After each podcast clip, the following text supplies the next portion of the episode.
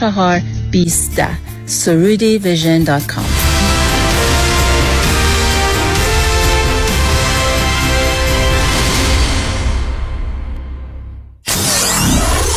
ninety-four point seven کی تی دبلیو وی اچ دی three Los Angeles.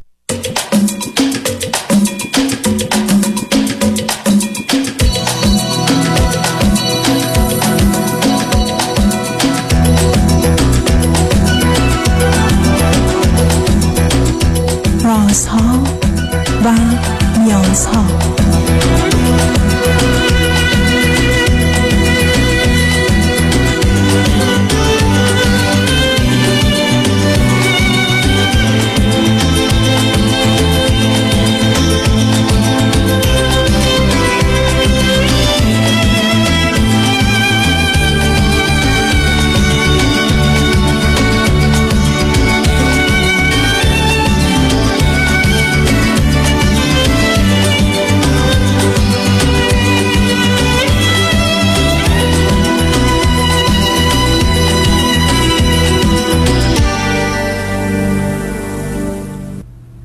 شنوندگانی عزیز ارجمند، درود بر شما. به برنامه رازها و نیازها گوش میکنید. تا دو ساعت دیگر در خدمت شما شنوندگانی گرامی خواهم بود و پرسش هایتان درباره موضوعهای روانی، اجتماعی، خانوادگی، پرورش و تعلیم و تربیت کودکان و جوانان پاسخ میدم.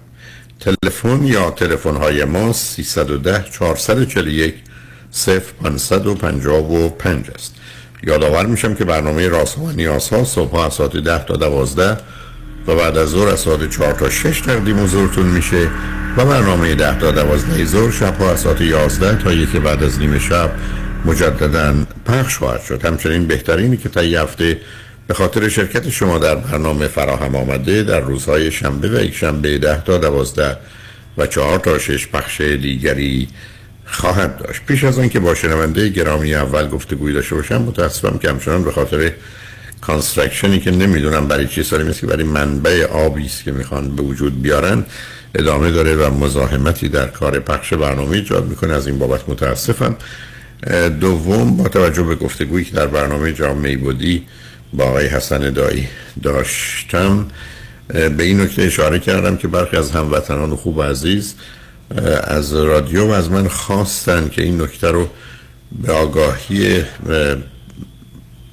کاخ سفید، وزارت امور خارجه، نمایندگان به ویژه دموکرات برسونم که انتظاری که مردم ایران دارن که آقای رابرت مالی نماینده یا مسئول ویژه سیاست امریکا در ارتباط با ایران رو از کار برکنار کنند و پتیشنی فراهم شده زیر چنج دات اورگ که اونجا به قسمت آقای مالی اگر برسه میتونید درخواست خودتون رو با امضا اعلام کنید. بیش از نود هزار نفر اون رو امضا کردن و امید این است که این امضا از صد هزار نفر بگذره و ما مایل هستیم که بدیم که آیا واقعا کاخ سفید و نمایندگان مجلس سنا یا مجلس نمایندگان گوش شنوایی برای نگاه و نظر ایرانیان دارند یا نه. آنچه که خیر و صلاح مردم امریکا، دولت امریکا و مردم ایران و ضمناً اعلان کردن که میتونن دوستان از طریق ایمیل، از طریق فکس و به ویژه از طریق حتی تلفن با کاخ سفید یا وزارت امور خارجه تماس بگیرن و شاید این کمترین کاری است که بسیاری از ما اگر مایلیم شرکتی در جنبش انقلابی مردم ایران داشته باشیم انجام بدیم. بنابراین شماره تلفن کاخ سفید فکر میکنم دویست و دو چهارصد و پنجاه و شش یازده یازده است. دویست و دو چهارصد و پنجاه و شش یازده یازده و اونها بین ساعت یازده صبح تا سه بعد از ظهر به وقت واشنگتن دی سی، یازده صبح تا سه بعد از ظهر هم جواب تلفن رو احتمالاً میدن و یا میتونید پیام بگذارید.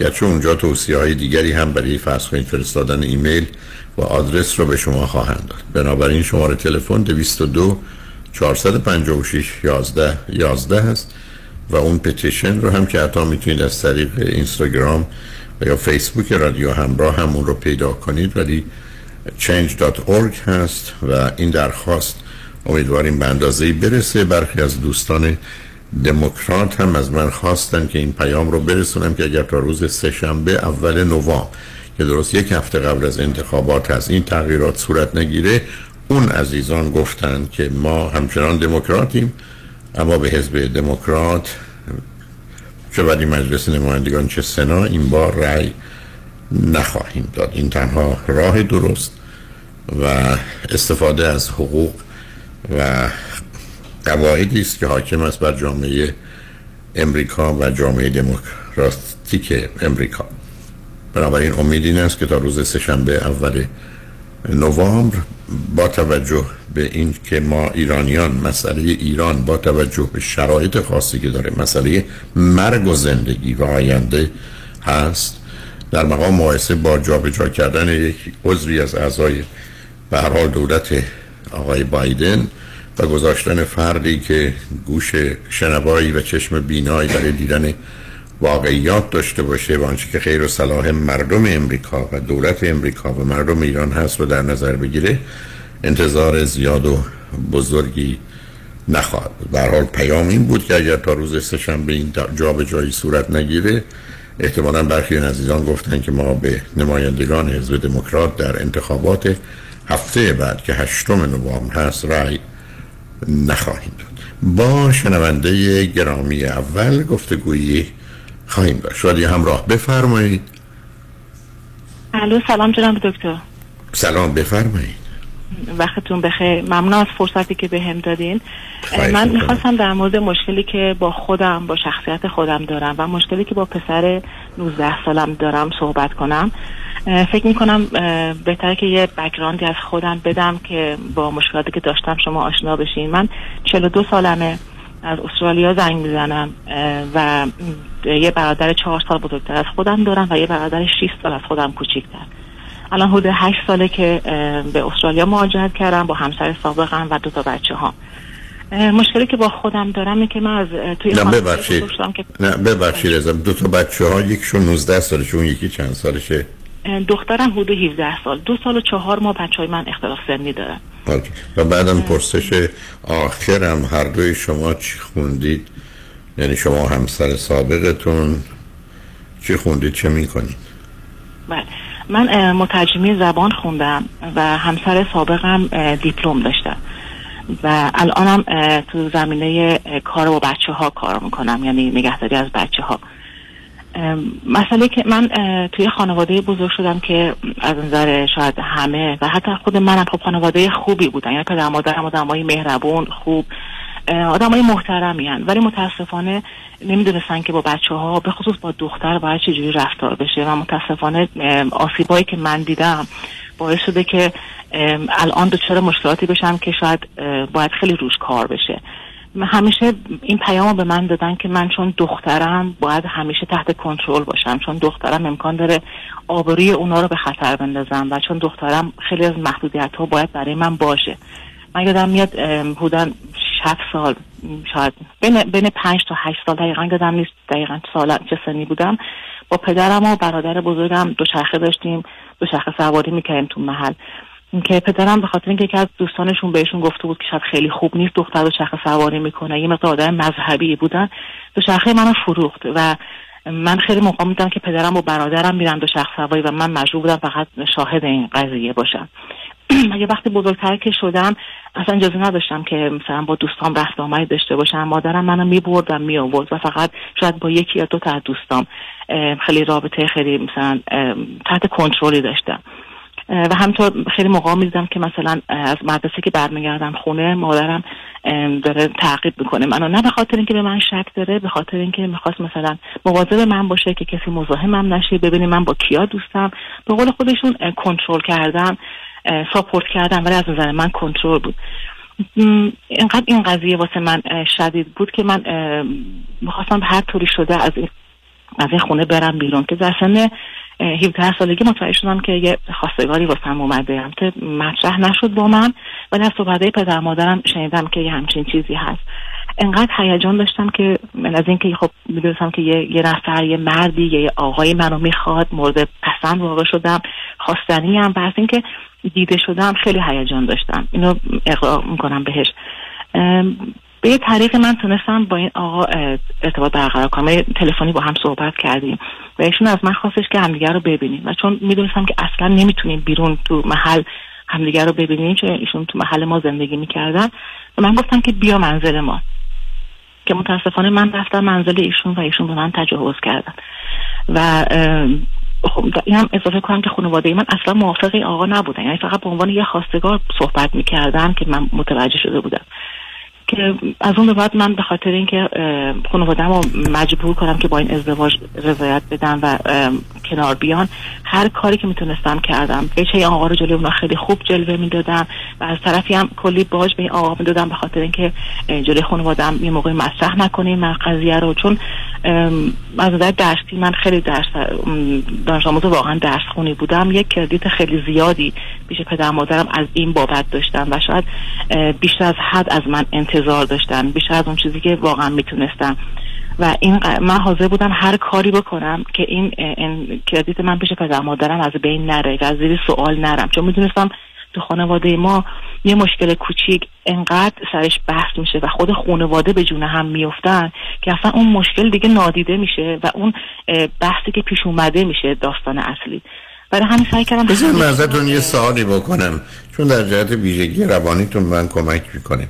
اولا برای یه دختری با این همه محدودیت وقتی شنیدید خواستگار دارید با ایشون صحبت کنید. خیلی خب، بعد به شما گفته همدیگه رو ببینیم، بله تو محله نمیشه ولی میتونید یه جای خارج از محله اون این کارم نکرد یا در یه شب تاریک یه گوشه ای اون اونم ندیدید، بعد پشت رفتید خونه این آدم.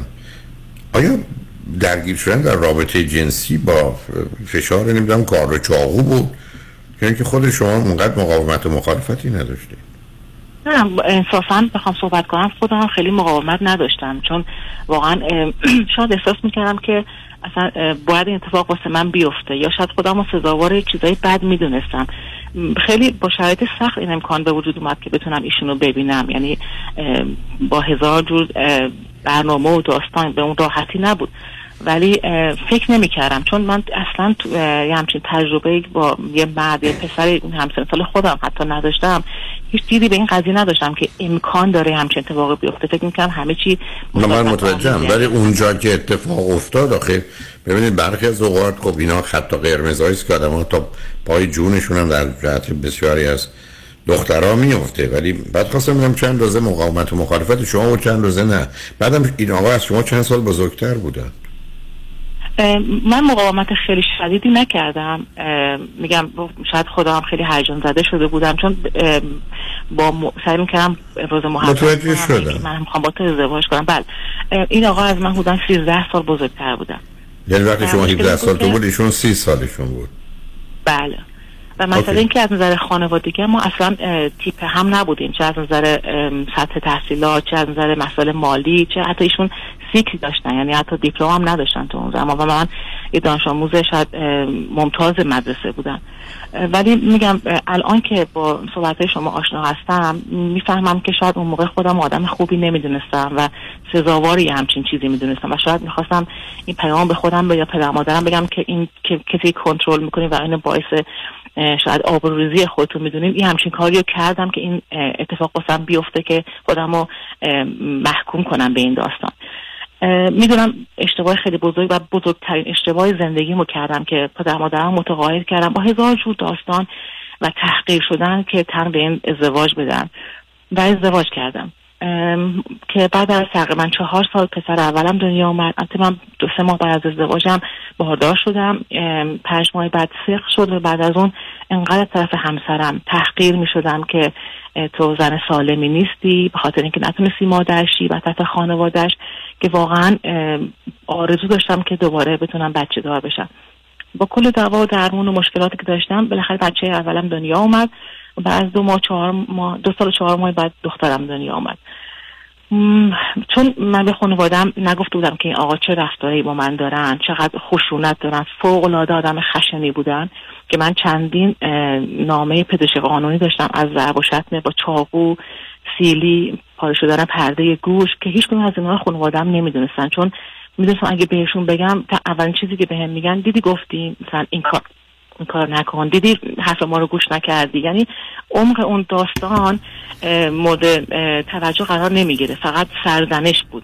نخواه سب کنیم آخه چون بقیه هم میشنون. سب کنیم من تو زندگیم قرار نیست که حتی یه واحد رنج بیخودی برم وقتی که آخر کار پدرم، مادرم، خواهرم، برادرم میگن ما که به تو گفته بودیم، تو خودت خواستی بکنی، خودت نمیدونم تقصیر خودت. خب بگم چه اهمیت داره؟ یعنی من بیام به خاطر اینکه اونا میگن تقصیر خودت هست و خودت این کارو کردی و چشمت کور، این حرفا رو من بزنن بمونم توی رابطه بد غلطی که فرض کنید کتک بخورم، با چاقو تهدید بشم یا آسیب ببینم، پرده گوشم پاره بشه، فقط به خاطر اینکه پدرم به مادرم برمیگردم میگم ما که به تو گفته بودیم، ما که میدونستیم این ازدواج بود بگی. یعنی خب که آخه چی مقایسه میکنین با چی؟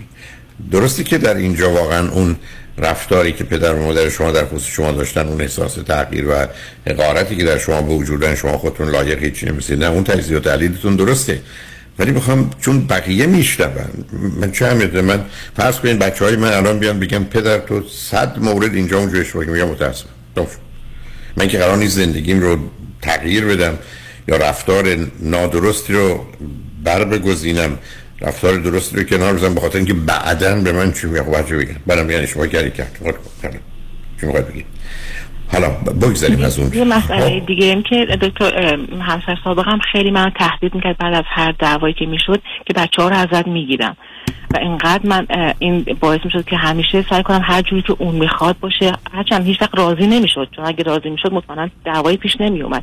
ولی یکی از علتهای اصلی این بود که بچه‌ها رو تهدید میکرد که ازم میگیرن و اینکه بعد از اون دیدی بود که خانواده‌ام بهم داشتن. البته من یه بار خب به خاطر قهر رفتم خونه پدرم و گفتم نمیتونم تحمل کنم و پدرم به من گفت میفهمم ولی بخوای برگردی بیای اینجا تو یه زن بیوه‌ای و اینجا بازم همون داستانه سابق کنترل خواهد بود و خب یعنی که ولکام نیستی به خونه ما با دو تا بچه. نزدم کاملا میفهمم شما را، نه من هیچ اعتراضی و یا ایرادی به شما با توجه با آنچه که بر شما گذشته ندارم، ولی چون یه موردی در این حاشیه شما مطرح کردید که ما با دست از این غرور و خودخواهی برداریم و ابدا مشکلی برای قبول اشتباه و معذرت خواهیمون نداشت باشیم، نه اینکه حتی به خاطر اون همه رنج ببریم. ولی حرف دومی که میزنید بسیار درسته، با توجه به قواعد و قوانین حالا ممکنه تا هفت سالگی نه، ولی بعد از اون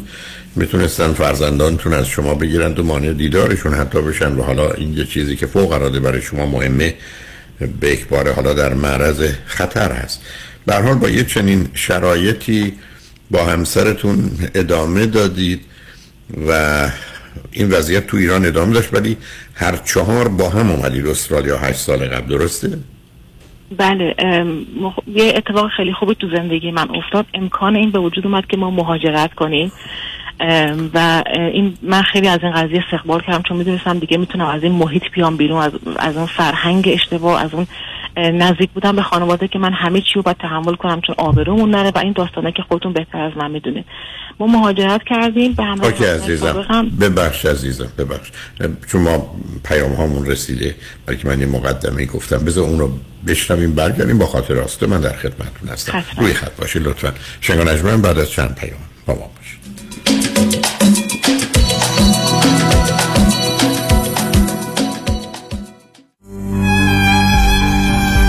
با نهایت تأسف و تعلم در گذشت شادروان راحل محبر را به اطلاع بستگان، دوستان و آشنایان میرسانیم. مراسم خاکسپاری زنده یاد راحل محبر روز پنجشنبه بیست و هفتم اکتبر ساعت یک بعد از ظهر در ایدن مموریال پارک واقع در یازده پانصد سپولودا بولوار اگزیت رنالدی برگزار می شود. همسر باروخ محبر، فرزندان دالیا، جاکوب، دیوید، خانواده های محبر، گبای، نوروش، لالزاری، لاعد، امیدوار، افرامیان و سایر خانواده های وابسته. میلیون میلیون میلیون دلار دریافت، میلیون ها میلیون دلار خسارت برای جامعه ایرانی. دستاوردی است از وکیل میلیون دلاری تصادفات پیام شایانی. این است خسارات دریافتی اخیر بزرگترین دفتر وکالت تصادفات در جامعه ایرانی. سیزده میلیون دلار در تصادف اتومبیل، شش میلیون دلار در تصادف کامیون، پنج میلیون دلار در تصادف اتومبیل، سه میلیون و دویست هزار دلار در تصادف موتورسیکلت، هشت میلیون دلار در تصادف اتومبیل و صدها ستلمنت موفق میلیون دلاری دیگر. از اولین انتخاب، بهترین انتخاب، پیام شایانی. بالاترین افتخار برای من دریافت بیشترین خسارت برای جامعه ایرانی است. هشت یک هشت هفت هفت هفت هفت هفت هفت هفت.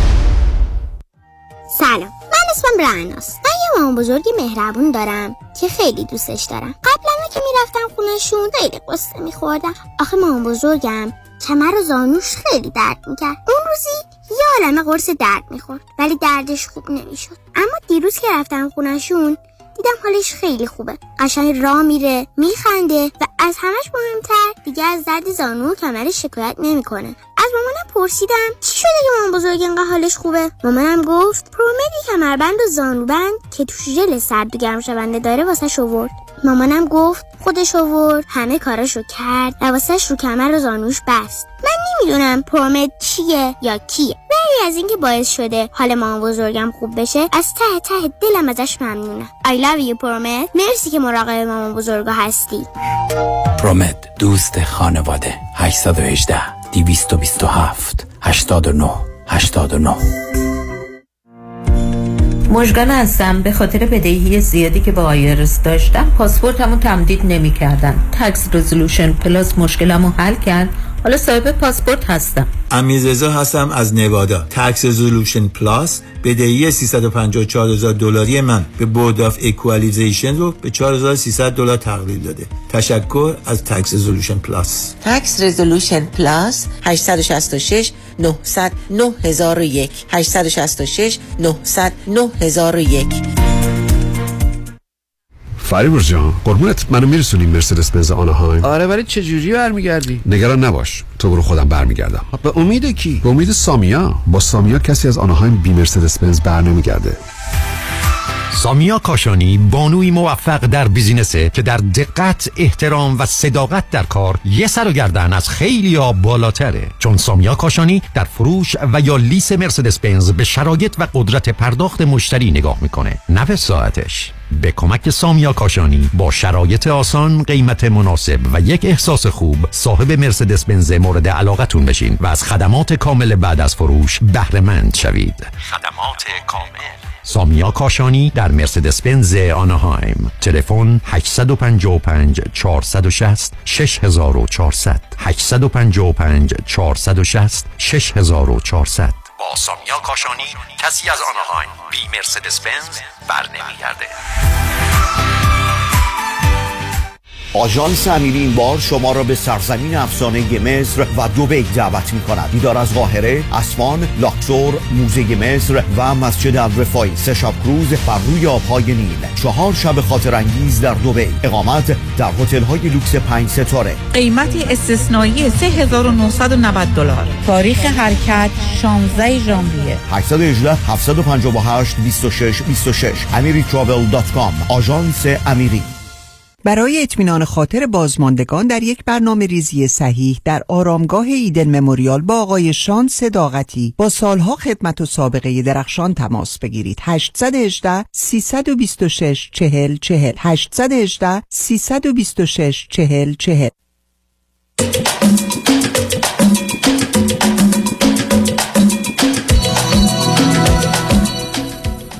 شنوندگان گرامی، به برنامه رازها و نیازها گوش میکنید. با شنونده عزیزی گفتگویی داشتیم، به صحبتون با ایشون ادامه میدیم. رادیو همراه، بفرمایید.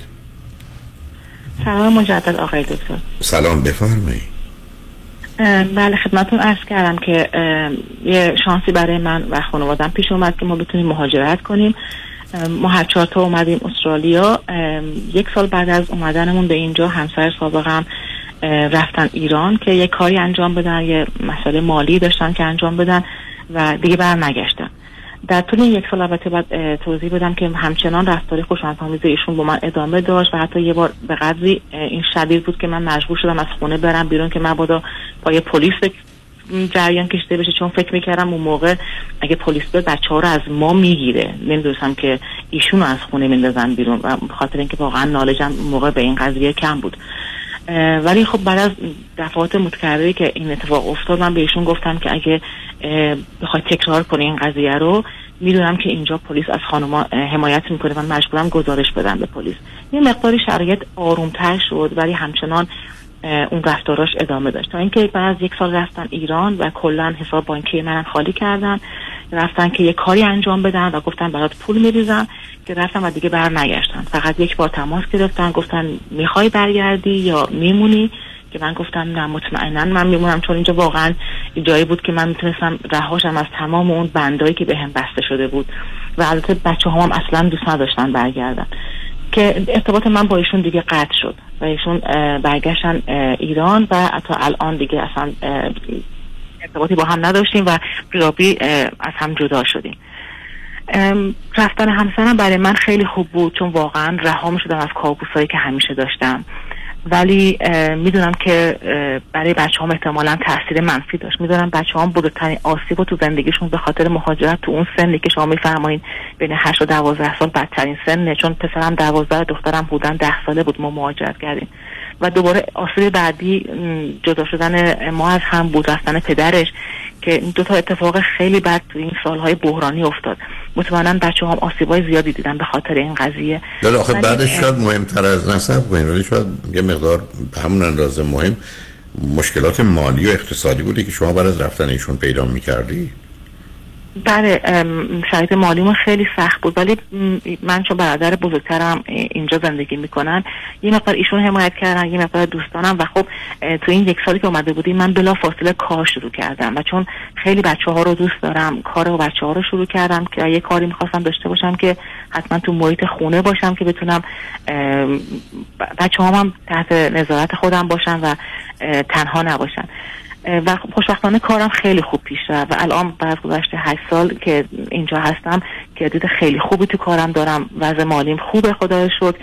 از نظر مالی خیلی سخت بود ولی میگم ساپورت این مقدار خانواده‌ام از ایران، کار خودم و برادرم و دوستان گذشت، یعنی اینا اون قسمت مهم زندگیم نبود. و البته با همه اینا من غیر از کرایه خونه و خورد و خوراکمون ما بقیه درآمدم کاملا خرج بچه‌هام می‌کردم، یعنی هر چی که می‌خواستن براشون می‌خریدم، چیزایی که همسرم صادقاً چون خیلی آدم اقتصادی بود و نمی‌ذاشت این کارا رو انجام بدیم سعی می‌کردم جبران کنم این مقدار براشون این اتفاقای تلخی که افتاده. رابطه‌ام با بچه‌هام خیلی خوبه، من کلا آدمیم که محبتمو خیلی ابراز می‌کنم، مدام بهشون دوست دارم میگم، ساپورتشون میکنم. همیشه بهشون گفتم برای من مهم نیه که شما شاد زندگی کنین، نه برای مهمه درس خیلی خوبی بخونین، نه برای مهمه که کار خیلی آنچنانی داشته باشین، شاد زندگی کنین، مطمئنا همه اینا براتون پیش میاد. و آدم به قول خیلی از دوستانم آدمی هستم که خیلی بچه‌ها راحت میگیرن همه چیزو، چون میدونم که نه آسیب دیدن به خاطر مادر آسیب دیده، به خاطر زندگی خراب، چون بارها بارها شاهد کتککاری ما بودن و بارها خودشون از پدرشون کتک خوردن. من دخترم یه موقعی که از پدرش خاطراتی تعریف میکنه میگه مامان یادت اون روز بابا من اینجوری زد، یا پسرم میگه خوب شد که بابا رفت، اگه بابا بود نمیذاشت مثلا ما این چیزا رو بخریم و این جاها بریم. و حالا این ادامه داشت. الان این هفت سالی که ایشون رفتن داریم زندگی میکنیم، اوضاع مالیمون خیلی بهتر شده، خیلی شرایط از نظر یه سوالی ازتون دارم، یه سوال حاشیه‌ای دارم. آیا ایشون رفت ایران ازدواج کنه یا نه؟ ایشون من طلاق دادن، شنیدم با یه خانم خارجی در ارتباط هستن میخوان ازدواج کنن ولی نمیدونم که این کارو کردن یا نه، دوراتون فقط در همین حد اطلاع دارم. و هیچ کمک مالی هم به بچه‌هاش نکرد و بچه‌هاشو نادیده گرفت؟ نه هیچی، اصلا هیچ وقت. فقط یه بار من باشون صحبت کردم که بهشون گفتم که برای دخترم یه پولی بفرست که میخواد بره کمپ و این خیلی واقعا این احتیاج داره، حداقل این این کارو واسه بچه‌هات بکن. که بعد از چهار پنج هفته که به دختر من من پولو جور کردم رفت کمپ و اومد و همینا، بعد از چهار پنج هفته اون پولو از طریق صرافی فرستاد ولی دقیقاً همون مبلغو، این دویست و چهل دلاری که من خواسته بودم حتی روندم نکرده بود این مبلغو. هفته قبلش هم تولد پسرم بود، یعنی حتی نذاشت ده دلار بیست دلار واسه پسرم نذاشته بود، چون یعنی متوجه میشین من چی میگم. و ولی من خودم متوجه میشم میگم همون یه مقدارم نباید ازشون میخواستید واقعا. در حال برخی واقعا چه پدران و مادرانی هستن. اوکی عزیز متوجهم، بگذارید ازشون. نه من گفتم دفعه دیگه هرگز ازشون نخواهید، چون در حقیقت با یه خواستن همه چیزی که خوبه خراب میشه، برخلاف تصور که چیزی خرابه درست میشه. اوکی میفهمم. دقیقاً حق با شماست. من واقعا هم نمیخواستم این کارو کنم، ولی فقط چون دخترم خب موقع شرایط مالی نداشتم که ایشون کم بره، دخترم به من گفتش که به بابا بگو شاید بابا بده، و نمیخواستم که هم حرفشو زمین بذارم. نه متوجهم چرا، نه نمیگم چرا از ولی مثلا چون برای بقیه میگم تو این گونه موارد همون بهتر است که به قول معروف ما با سیلی صورت خودمون رو صرف کنیم تا از یک کسی انتظار کمک داشته باشیم. اونم پدری این چنین که بچه‌هاشو گذاشته و رفته، و در حقیقت با رفتنش شما رو از قفس آزاد کرده، رها کرده. میدونید اون رهایی خیلی بیش از اینا میارزه که دو مرتبه یواشکی بهش فرصت بدید بیاد تو قفس تازه شما رو ببینه. اون اون گذشته. متوجه هستم، ولی فقط خواستم بگم که برخی از اوقات ما ممکنه تا به خاطر خاص خواسته از جانب بچه‌ها یا بعضی اوقات فکر می‌کنیم که بگذار ببینیم، حالا شاید پشیمون شده باشه، موضوع رو جور دیگه نگاه بکنه، ولی متأسفانه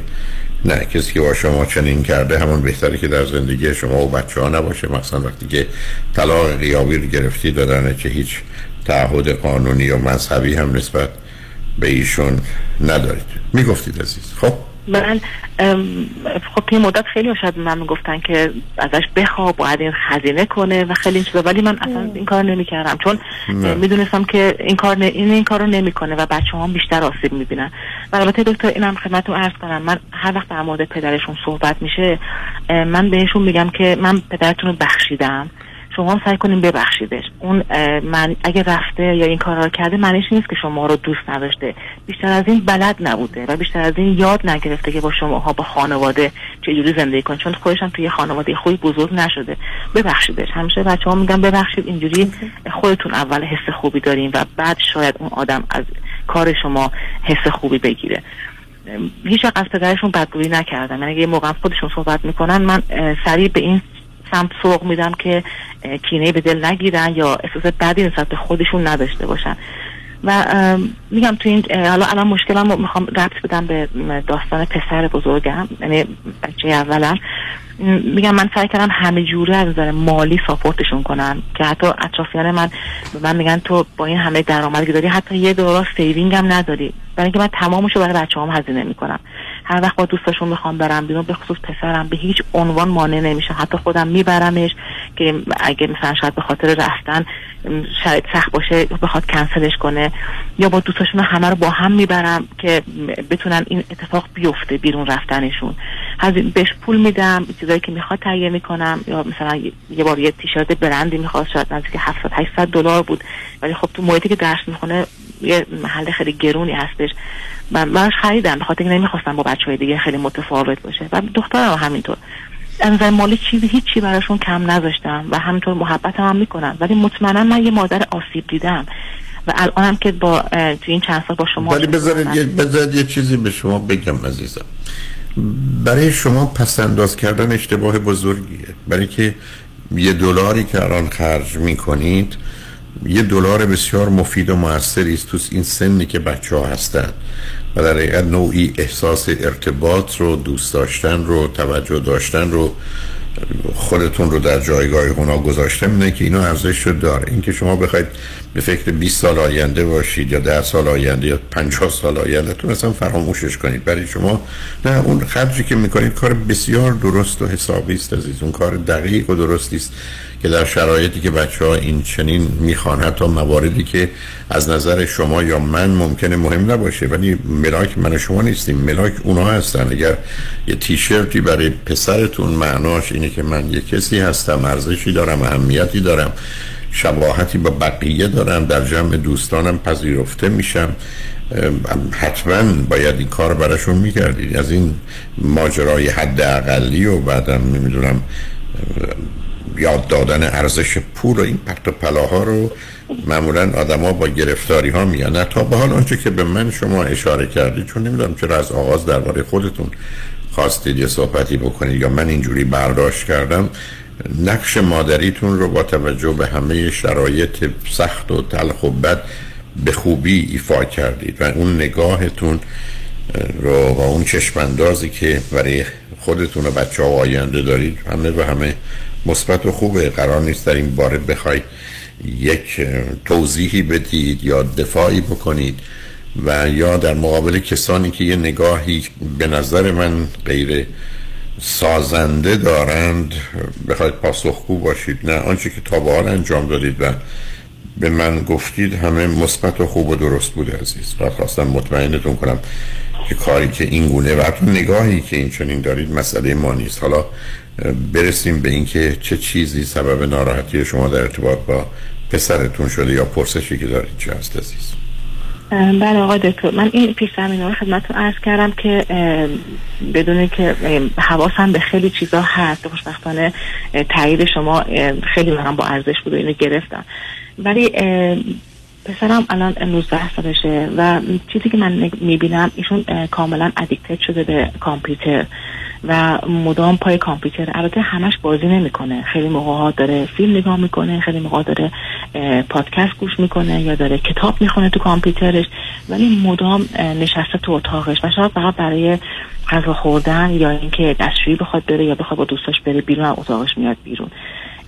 نه اینکه اگه تایمی هم که میاد بیرون با هم خوبه، یعنی من مدام بغلش میکنم، بوسش میکنم، با صدقش میرم، سعی میکنم سر چیزایی که مثلا سر هوا موضوعات غیر نه من متوجه هستم. نه بذار بذار خیلی به حاشیه بذار خیلی به حاشیه نریم. بذار ببینید عزیز، این کاری که او داره میکنه بده و خصوصا عادتی که میتونه به اعتیاد تبدیل بشه، او رو از مسیر و راهش با توجه به شرایط شما و محیط و فرصت‌هایی که داره دور و دورتر می‌کنی. ولی اگر به من بگید که نمیره با دوستاش بشینه بازی کنه ولی با دوستاش اصلا میرن تو خیابون ول میگردند، من اون رو خوب و درست و مناسب براش می‌بینم، چون فرزند شما به هر حال یه مقداری آسیب سنگین و شدید خورده. برای دومی خواهرش با یه فاصله شرایط زندگی شما مجبور به یه کار و کوشش و دائمی بودید. الان اشاره کردید که هم مثلا این درگیر این بازی هاست، اونو باید به حداقل برسونید هر گونه که ممکنه، ولی بودنش با دوستانش نه و میتونه در آغاز فقط با دوستاش باشه ولی به تدریج یه جهت و هدفی پیدا میکنه. پرسش اول من اینه که آیا دوستان خوبی داره که کارهای خوبی با هم میکنن یا نه؟ خوشبختانه دوستای خیلی خوبی داره. اولا که خیلی بچه‌ای که دوست زیاد داره و تو گروه های مختلف، یعنی فقط صرفا با چند نفر نیست. دوستان خوبی داره، یعنی کسانی هستن که بچه‌های شادیان، بچه‌ای هستن که دارن رو روال نورمال زندگیشون میرن جلو. پس بذار خیلی وقت داره. دوم، چه اندازه درگیر درس و کارشه و درسش رو تا چه اندازه جدی میگیره و هدفهایی برای پیشرفت از نظر علمی داره؟ پارسال دانشگاه قبول شد ولی گفت ماما من یه, یه سال میخوام استراحت کنم و سال دیگه میرم، که یه سال مرخصی گرفته. الان تو اون یک سال مرخصیشه ولی چیزی که هست بچه نه خب چیکار می‌کنه تو یه سال مرخصی؟ اولا میدونی که مرخصی نباید داد. من اصلا اگر من شما سنگین ترین کارانم کردیم بعد از هفتاد و دو ساعت استراحت میتونیم سر جامعه برگردیم، اون که حتما راه درستی نبوده، انتخاب درستی نبوده. ولی توی جامعه اروپایی، امریکایی، استرالیا میدونم بچه ها از این هیچ کاری نکردن و استراحت کردن به هر حال سوء استفاده میکنن. ولی خب به من بگید نه، من حرف این بود که درسش چقدر خوبه و جهت. ببینید یه بچه‌ای است که انگیزه برای این که مهندس بشه داره، دلش با تو این زمینه رشد کنه، به دنبال به دست آوردن یه مدرکی است، مقامی است، جایگاهی است، پولی است، خانه است. یه زمانی است که نه، اون انگیزه و میل درش نیست. من برام الان مهم اینه که اینو توضیح بدید. اگه لازم شد پیام‌ها رو می‌شنیم برمیگردیم صحبت رو ادامه بدیم. اون رو شما درش همکنون چگونه می‌بینید؟ چون این باید درش باشه و ما اونجا مشکل داریم. فکر میکنم انگیزه ای نداره، چون در مورد کار که صحبت میکنم باهاش میگه من هیچ کار کردن دوست ندارم، فقط کار شاید بکنم یه زمانی که نیازم برطرف کنم. البته این جملهش منطقیه ولی انگیزه من فکر میکنم نداره. درس چی؟ در رشته تحصیلی چی عزیز؟ برای که بخواد مهندس بشه، دندان پزشک بشه، دکتر بشه؟ یه رشته بیزینس قبول شده انتخاب خودش رو همون هم خب آخه بیزینس فیل کنید بیزینس برخ از وقت یعنی من میخوام یه جوری زود پولدار بشم برای اکثریت بچه بلکه ببینید عزیز برخی از اوقات شما میرید اصلا یه دوره چهار ساله شش ساله بیزینس میخونید برای یه آدمی که تو خانوادهشون خمیر ماهی تجارته تو یه بیزینس چون ببینید دانشی که شما تو بیزینس یاد میگیرید اگه بخواید تو زندگی خودتون پیاده کنید حتی پنج درصدش هم به دردتون نمیخوره ده درصدش هم بیشتر به دردتون نمیخوره و بیزینس رفتن بسیاری از بچه‌ها منو نگران میکنه برای که یه نوعی میانبر میخوان بزنن میخوان خیلی زود میلیونر بشن و غالب اوقات از ده تا نقطهشون نمیشن. بنابراین برخی از رشته‌ها که قرار آدم درس بخونه کار و فعالیت کنه و ملاک اندازه‌گیری داریم چون شما در بیزینس ندارید عزیز.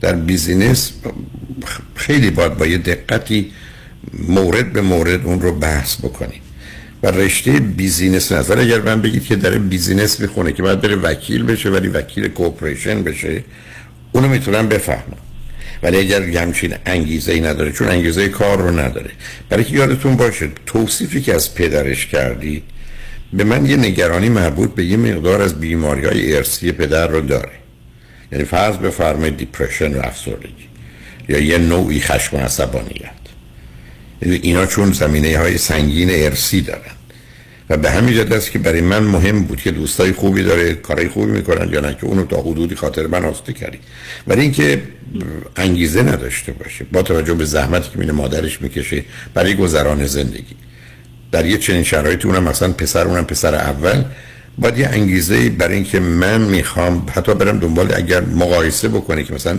دندان پزشکان بیشتر از مهندسین یا پزشکان پول در میارن اصلا به اون دلیل میخواد بره دندان پزشکی کاری به دورش نداره برای من این پرسش مطرحه که میریم پیام‌ها رو میشنیم برمیگردیم حالا که وقت صرف کردیم بذارید به جایی برسیم برای که اگر پرسشی دارید من بتونم جواب بدم من که شما بخواید برای من داستان زندگی تو بگید این قصه دیگه است که نه شما به دنبالش هستید نه من ولی یکی مقدار به من بگید که اگر پسرتون رو بخواید توصیف کنید تو دو سه دقیقه چی میگید و بعدم علتی که لطف کردید تلفن کردید یا پرسشی که دارید چه است برای که یه نتیجه شاید برای شما یا برای شنوندگان خوب عزیز این گفتگو داشته باشه چون خیلی‌ها مانند شما جوانانی در این سن دارن که به هر حال سرگردانی و گم و گیجیشون خیلی خیلی عادی و معمولی است مثلا وقتی که هم با مهاجرت نامناسب همراه بوده هم با جدایی و طلاق پدر و مادر همراه بوده هم با نبودن یکی از والدین حالا پدر نیست مادر نیست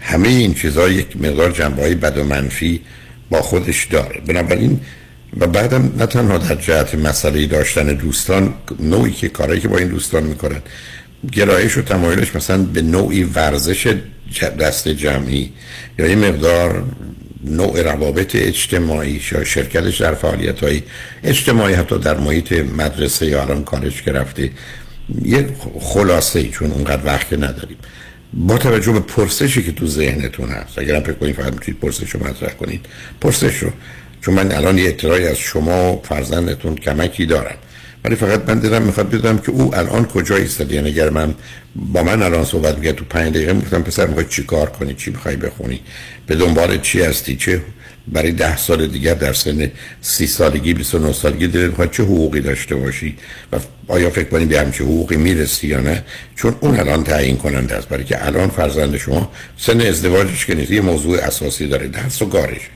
من میخوام اینم از نظر درس و کارش کجا ایستاده یا اینکه فرض کنین بازی کردن کامپیوتریش و یه شبکه از دوستانی که را خوبن ولی دوربرش وقت کشی میکنن میتونه براش مضر و خطرناک باشه چون وقتی که به کار درست و خوب نیفته ناچار کار بد و غلط میکنه اینا اون چیزیست که برای من اهمیت داره بنابراین بذارید بریم پیام رو بشنویم و برگردیم گفتگومون رو با هم ادامه بدیم. شنگ رنجمن بعد از چند پیام با ما باشید.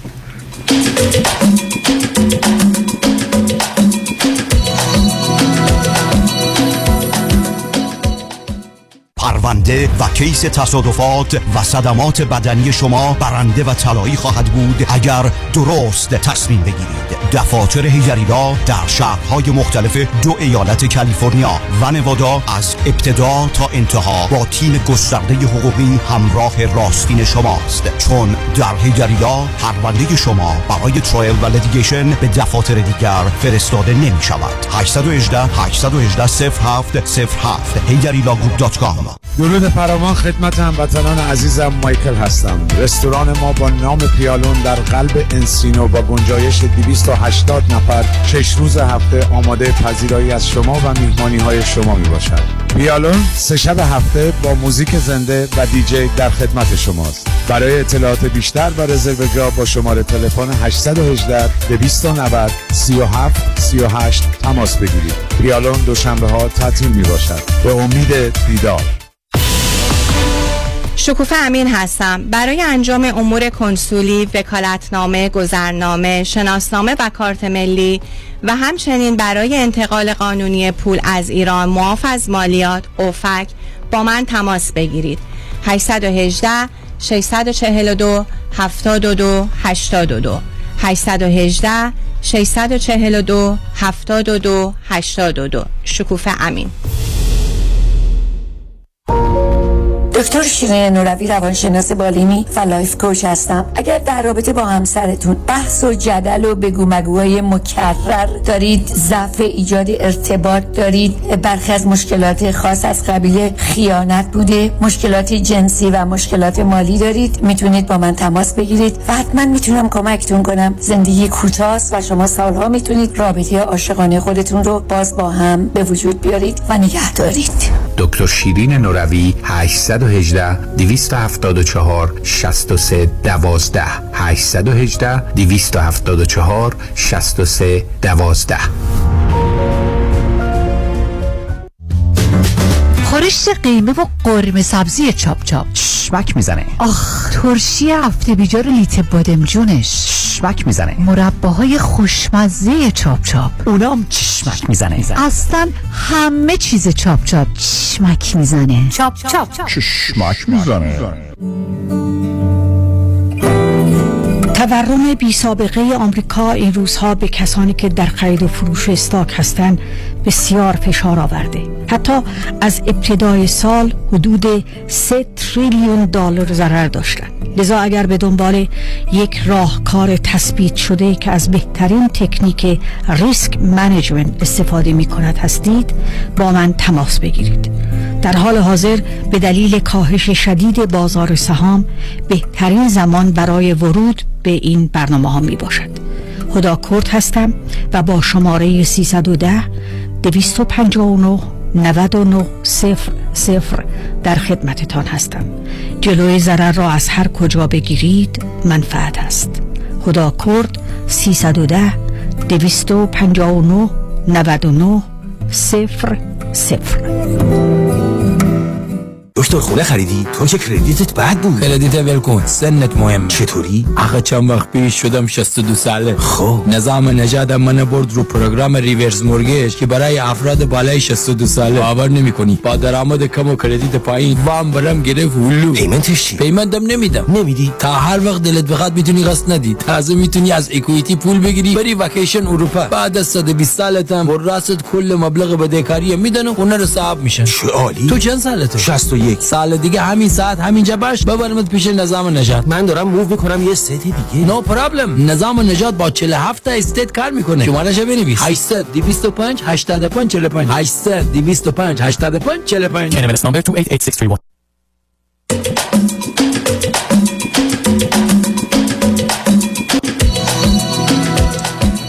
شنوندگان عزیزم، به برنامه رازها و نیازها گوش میکنید. با شنونده عزیزی گفتگویی داشتیم، به صحبتون با ایشون ادامه میدیم. رادیو همراه، بفرمایید.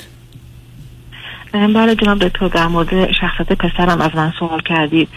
قبلا خب خیلی بچه شاد و اکتیو و برونگرایی بود، ولی هر چقدر بزرگتر که شد، شاید از دوازده سالگی به بعد تا الان به مروی روند سعودی خیلی درونگرا شده و من زیاد نمیشناسمش، به خاطر اینکه در مورد چیزایی که تو ذهنش میگذره با من خیلی صحبت نمیکنه. شاید یه جورایی من از قبول نداره و استنباط میکنه فقط به چیزایی که توی اینترنت هست یا اگه شاید مثلا دوست داشت چیزی رو بهش بگن، و فکر میکنم واقعا انگیزه نداره چون خیلی اوورویت شده به خاطر بی‌تحرکیش و دنبال کار نیست. تمام دوستاش پارا وقت دارن کار میکنن، خودش دو سه بار جای مختلف کار کرد ولی خیلی مدام مداوم نبود چون شبا تو ساعت شاید سه چهار صبح بیداره و از اون وقت تا ساعت دوازده میخوابه. وقتی هم بهش اعتراضی میکنم میگه من بیماری، نه آخه مسئله اعتراض نیست، نه اینا میگه میگه من بیماری چی دارم، میگه من بیماری چیزی که اسم اینسامنیا، شاید حالا من خوب تلفظ کردم، اینسامنیا، نه اینسامنیا خب یعنی مسئله بیخوابی دارم، ولی اینسامنیا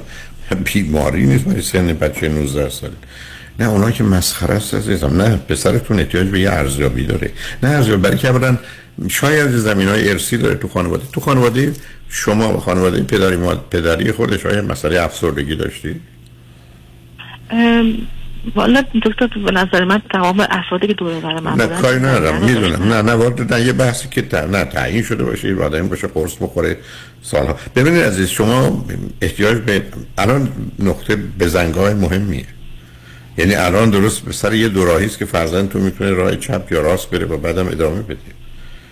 شما نمیتونید با بحث این که من قبول نداره، خب قرار نیست قبول داشته باشه، اون اصلا بحث من و شما نیست، ولی باید کمک بگیرید. شما باید درباره حالات پسرتون با یه دقتی، نه در یه گفتگو با من، با یه گفتگوی مثلا سه چهار پنج ساعته با یه آدمی که بعداً میخواد چه مرد باشه بهتره، چه تلفنی چه حضوری، با پسرتون باید صحبت کنه. او باید در پسرتون انگیزه به وجود بیاره و هدف و انگیزه و هدف وقتی است که واقعاً مسئله احتیاج نیاز و مطرح باشه. اینکه آمده نشسته پای کامپیوتر رو به قول شما اضافه بحث پیدا کرد و یه شبکی از دوستانی داره که در مسیر ولگردی و بیکاری حرکت میکنند و انگیزه برای کار که میگه ظاهرن و واقعا ندارن و درس هم نمیخونه، خب اشکال کار در اینه که تو این گونه موارد درست مثل آدمی بیفته تو اقیانوس دست و پا نزنه، خب غرق بشه میمیره. مسئله این نیست که ما فکر کنیم، شما ممکنه در کودکیش و این موضوع اهمیت نبره، این موقع این سن و سال مسئله اینه که اگر حرکتی رو نکنه بعد از مدتی با مسائل جدی روبرو میشه. سابقه هم که داره، آسیبار هم که خورده، از تول کودکیش مسئله بوده، مهاجرت مسئله بوده، جدایی مسئله بوده، مشکلات دیگری بوده. شما با وجود آگاهی و دانایی و توانایی که دارید الان مثل یه مادری است که غذا درست کرده خیلی هم خوب داده ولی بچه به دلایلی مسموم شده، حالا دیگه کار شما نیست و شما اینجا حتما کمک میخواید و اگر یه کمکی بگیرید و اگر قرار بشه فرض کنید پنج هزار دلار هم هزینه کنید ولی او رو به راه بیارید پانصد هزار دلار جلوید. یعنی این موضوع رو باید جدی بگیرید عزیز، برای که ببینید یه زمانی است که مرحله میکس اور بریکس، یعنی میسازه یا ویران میکنه و اینجاست اون دورایی ها. و به همین که اولا پیشنهاد من این است که شما بتونید پیدا کنید سیدی سیزده تا نوزده سالگی، گرچه از او گذشته یه مقداری شاید درباره جوونا بیشتر بدونید. دوم اینکه با یک کسی راجع بهش صحبت کنید، ببینید او به شما چه جهتی میده، ای بسا اگر راضی باشه با یک کسی حرف بزنید. یک کسی باید در او انگیزه و هدف درس خوندن رو و یک کسی و یه چیزی شدن رو به وجود بیارید، چون اون چیزی که بچه‌ها رو نجات میده یک نیت بلندی است یا میلی است برای یک کسی شدن و یک چیزی شدن. اگر پسر شما بخواد مهندس بشه، دکتر بشه، وکیل بشه، هر چی بشه، زندگی رو برده. ولی اگر نخواد بشه، یعنی حاضر نباشه بخواد بشه و براش حاضر باشه کاری بکنه، زندگی رو باخته و شما یه چیزی توفیقی بدتر از پدرش پیدا میکنید، حالا به نوع دیگری و به گونه دیگری. بعدم تاثیر بد و منفی رو دخترتون میذاره، یعنی اون هم خودش یه مسئله دیگری رو به وجود میاره. یعنی میخوام به شما یه هشداری بدم عزیز، فرزند شما در یه دوراهی است که اگر الان کمکش نکنید برای انتخاب راه درست و اگر افتاد به راه چپ و غلط، اون وقت دیگه به این راحتی نه کاری براش میتونید کنید نه پیداش میتونید بکنید. من کاملا با شما موافقم دکتر، من بارها بارها ازش خواستم که بریم پیش روانشناس، نه بیش از اون متاسفانه همراهی گوش نمیکنه، یعنی واقعا نمیدونم با چه راهی، یعنی نه نه نه من ببینم پیاده روی من نه نه نه اینا کار نمیکنه. ببینید شما وقتی بهش بگید پیاده روی کن، آخرش این است که بعد از دو ماه پیاده روی من تازه اگر تازه رعایت کنم حالا دو کیلو وزنم کم میشه صحبت. یعنی ببینید جمله رو تکرار میکنم، شما وارد یه مرحله ای شدید که مقدار کار تخصصیه. چرا حس کردم با یک کسی صحبت کنید مثلا دو سه جلسه ای که او کاملا بک‌گراند خانواده، حوادث، اتفاقات، خاطراتی که او داره، اتفاقاتی که افتاده رو شما براش بگید که وقت اون آدم تلف نشه با پسرتون راجع به این موضوع، یعنی یه درباره گذشته او خیلی خوب و دقیق بدونه که دیگه وقت نه. بعدش هم پسرتون باید به عنوان یه مردی که از به عنوان دوستش، به عنوان کسی که یه نوعی منتورشه، راهنماشه، کمکشه کنار خودش ببینه، نه اینکه بیا برو مسائل روانی تر کن آدم شو. نه، اینا اصلا بحث نیست. ببینید پدر پسر شما یه فادر فیگر تایپ میخواد، یعنی یه کسی که تایپ طریقا جایگزین نقش پدرانه بشه، نه پدر پدرانه بشه. و اون شما نیستید، اونم تازه توی کشور خارجی، برای که تازه اون میبینه مادرش به دلیل استرالیایی نبودن نیمی از مسائلی که بقیه مادران عادی میدونن هم نمیدونه. یعنی اینا واقعیاتی است که ما باش روبرو هستیم. بنابراین شما اگر بتونید شش ماه شش ماه پسرتون رو در ارتباط با کسی بذارید، ممکنه بار اول قبول نکنه، بار پنجم هم قبول نکنه، ولی بالاخره یه جایی اگر یه کسی که مناسبه رو شما پیدا کنین، حتی تلفنی، که با پسرتون گفتگو کنه، ای پسر خودش هم بعد از مدتی بخواد، اگر اون آدم آگاهی‌های لازم داشته باشه، توانایی‌های داشته باشه، پسرتون رو قلاب کنه. راه دیگری ندارید عزیز؟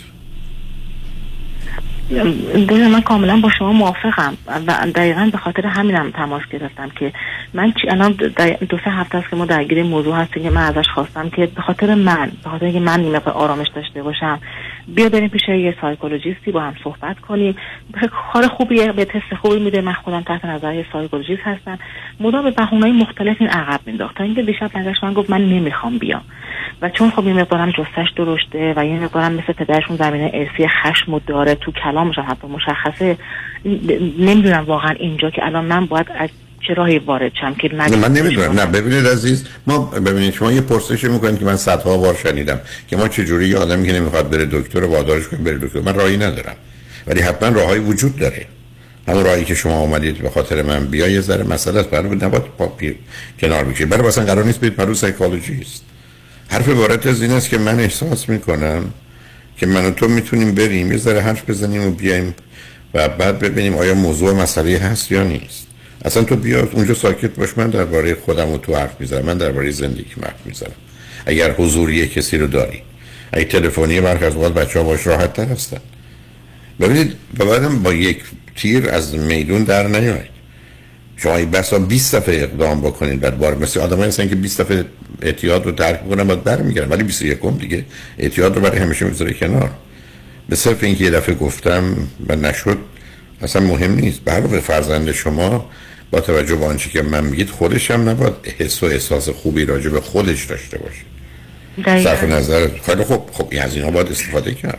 حرف این است که پسرم قربونت برم، تو جواب منو نده، بعد ای تو خوشحالی، ای راضی، اگر احساس خوبی میکنی، اگر نسبت به آینده امیدواری، من ساکت میشم میرم کنم، ولی جوابم نده. ولی اگر تو احساس خوبی نداری، حال خوبی نداری، آینده روشن نمیبینی، به اون جایی که میخوای بری فکر نمیکنی به این راحتی ها برسی یا نمیرسی، ببریم فقط راجع به این صحبت کنیم. کسی نمیخواد بحث روانشناسی بکنی، کسی نمیخواد بگه تو مریضی یا نیستی، بهت قرص بده یا کاری بکنی. حرف مورد از این است که کمک بگیریم به عنوان راهنما، به عنوان یه مشاوره. همونطور که الان مشاوره اقتصادی میگیره، مشاوره حقوقی میگیره، ما میخوایم بریم مشاوره زندگی بگیریم. ابداً به دنبال روانشناس برای حل مسائل روانی نیستیم. من میخوام مطمئن بشم که هدف تو و جهت تو در زندگی واقع بینانه است و شدنی است و تو به دنبالش.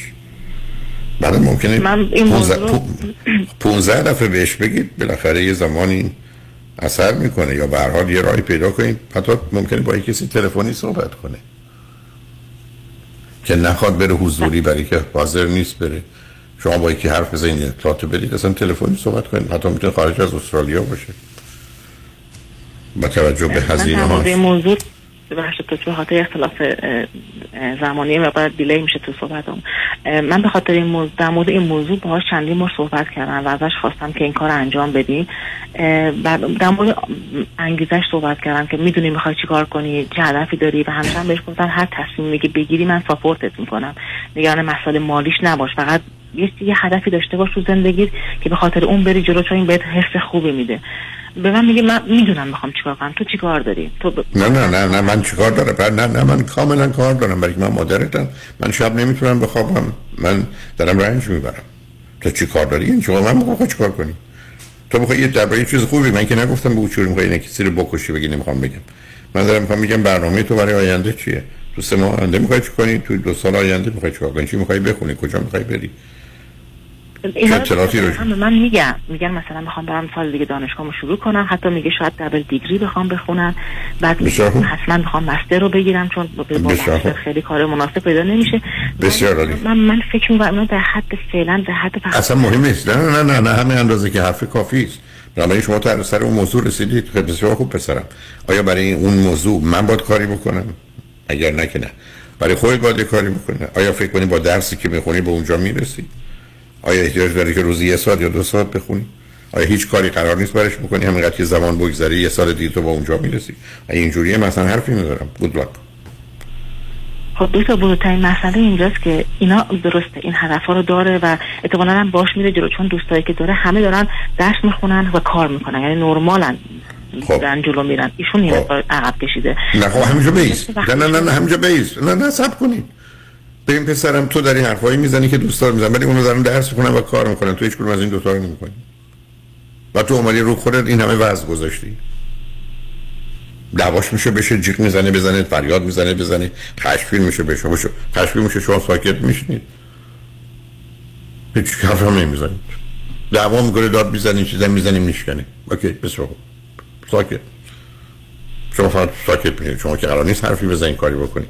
شما که قرار نیست از خودتون دفاع کنید، شما که قرار نیست توضیح بدید، حرف حق میزنید. پسرت رو مطمئن میفهمه، مطمئن باشید فردا پشیمون میشه. اصلا دو دفعه این کارو میکنه، سه دفعه این کارو میکنه، بار چهارم میگه مادر ببخشید. الان الان بزرگترین مشکلی که تو زندگیش سایه انداخته قضیه خوابشه جناب دکتر، چون شب خوب نمیخواد، دیر وقت میخواد. اصلا همچین چیزی نداریم عزیز، همچین چیزی نداریم. صبر کنید صبر کنید عزیز عزیزم عزیزم حرف بارت از این است که پسرم مشکل خواب داری، یه مسئله پزشکی است، بیا بریم دکتر. چون شب بیداران روز خواب تو زندگی از پا در میان. شب بیداران روز خواب تو زندگی از پا در میان. وقت خواب شبه، به خاطر اینکه نور خورشید نیست، به خاطر اینکه امواج مغزی به گونه دیگه کار میکنن. آدم‌ها باید شب بخوابند. بعدم یه عادتی است که میتونی پیدا کنی. بیا تو الان پنج روز صبح ساعت هفت هشت بیدار شد، مطمئن باش روز ششم ساعت یازده شب ای نه ساعت هشت ساعت احتیاج به خواب داری، میخوام تمام شد. برای بریم بریم اصلا این مشکل مشکل پزشکیه، مشکل خوابه. انسامنیا داری؟ بسیار داری، بیا بریم ببینیم علتش چیه، حلش کنیم. یه مقدار علت فیزیکی داره، یه مقدار علت روانی داره، برخی از وقتا براش دارو هست. تمام شد، مسئله رو پزشکی کنین. فرزند شما از اینکه پا شکسته بیاد درستش کنه که مسئله نداره، از نظر روانی داره، بیا بریم افسردگی تو حل کنیم مسئله داره، ولی پا شکسته بریم درست کنیم، انگشت شکسته بریم درستش کنیم که مسئله نداره. شما سر همین خوابه بمونید، مشکل خواب و بیخوابیشو حل کنید. چون یادتون باشه شب بیداران روز خواب تو زندگی از پا در میان. یه ما بردمش دکتر، دارو گرفت، یه مدتی میخورد و بعد گفتش که من اینا رو که میخورم تو خواب همش کابوس میبینم. عزیز من عزیز من شما من جواب ندید. حرف این است که حرفا رو زد، میریم دکتر همین حرفا رو میزنیم ببینیم اون چی میگه. ببینید این کار که منطقی نیست که من بگم رفتم دکتر دارو خوردم اینجوری بود ول کنم. نه. کی گفته؟ ما گفتیم که برید دکتر، اگه دارو داد کار نکرد ول کنی برید بمیرید.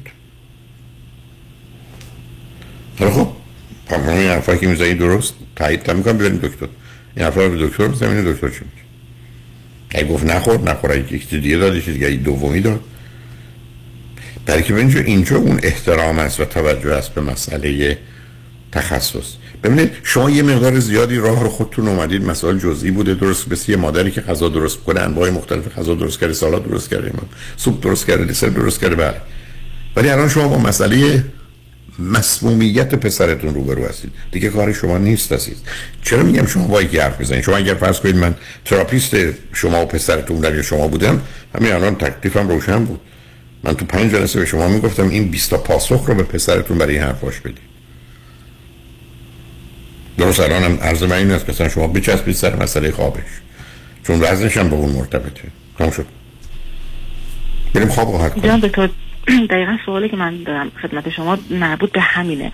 این صحبت که شما فرمودین، من چون سیدیای شما رو گوش میکنم آشنایی باش دارم و مدام در موردش باهاش صحبت کردم و این روش‌ها رو رفتم جلو، ولی میخوام بدونم که ایشون خب مقاومت میکنه، همه چی مقاومت میکنه و همراهی نمیکنه. میخوام بدونم که پافشاری من روی این موضوع تا چقدر باشه، یعنی حتی میتونه این مقدار آخه معنی نداره آخه سوالتون سوالتون نه نه نه چون مطلقا نمیتونی تنبیهش کنی. ببینید همینجا باز رفته دیگه، اصلا نمیخواید تخصصی عمل کنید.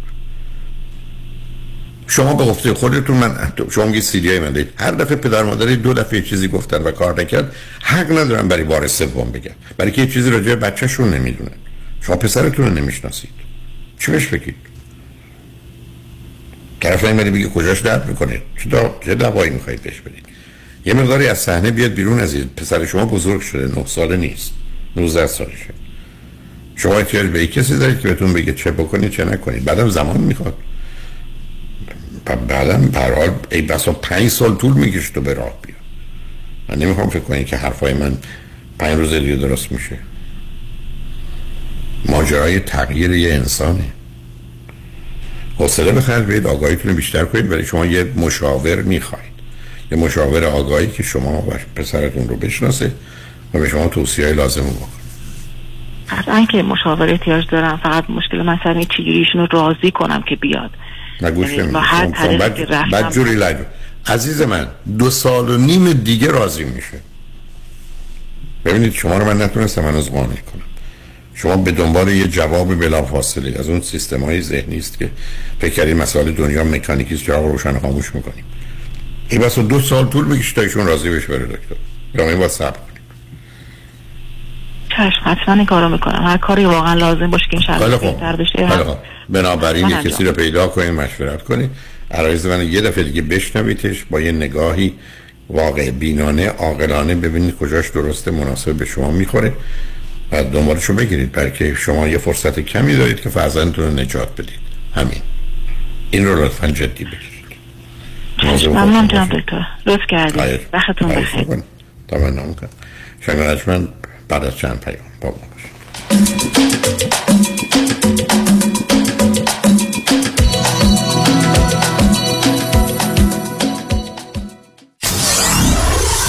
ninety-four point seven کی تی دبلیو وی اچ دی تری Los Angeles. اتحاد، پیروزی، دموکراسی. بیایید با هم برای رسیدن به هدفی مشترک همراه شویم. برای آینده، برای دموکراسی، برای وطن، برای فرزندانمان، برای مادران و پدران و برای خواهران و برادرانمان، تا طعم شیرین برابری و دموکراسی را برای همیشه تجربه کنند. من کامران یدیدی و همکارانم برای یاری و پشتیبانی از هموطنان در کنار زنان و مردان ایران زمین تا رسیدن به دموکراسی، آزادی بیان و آزادی انتخاب با تمام قدرت ایستاده‌ایم.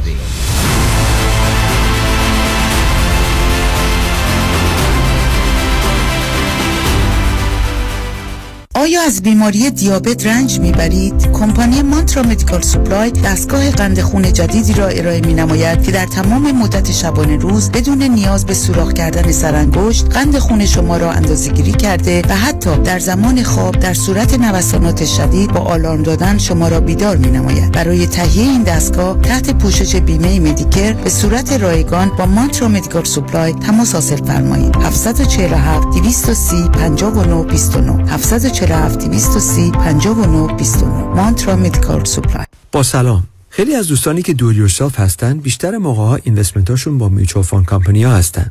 حالا این میتونه فور او وان کی باشه، آی آر ای باشه و یا هر اکانت دیگه ای. معمولا اینا با کمپانیایی مثل فیدلیتی و یا ونگارد هستن این دوستان فکر میکنن که چون که با ادوایزر کار نمیکنن هیچ فی ندارن و ریسکشون هم خیلی کم هست.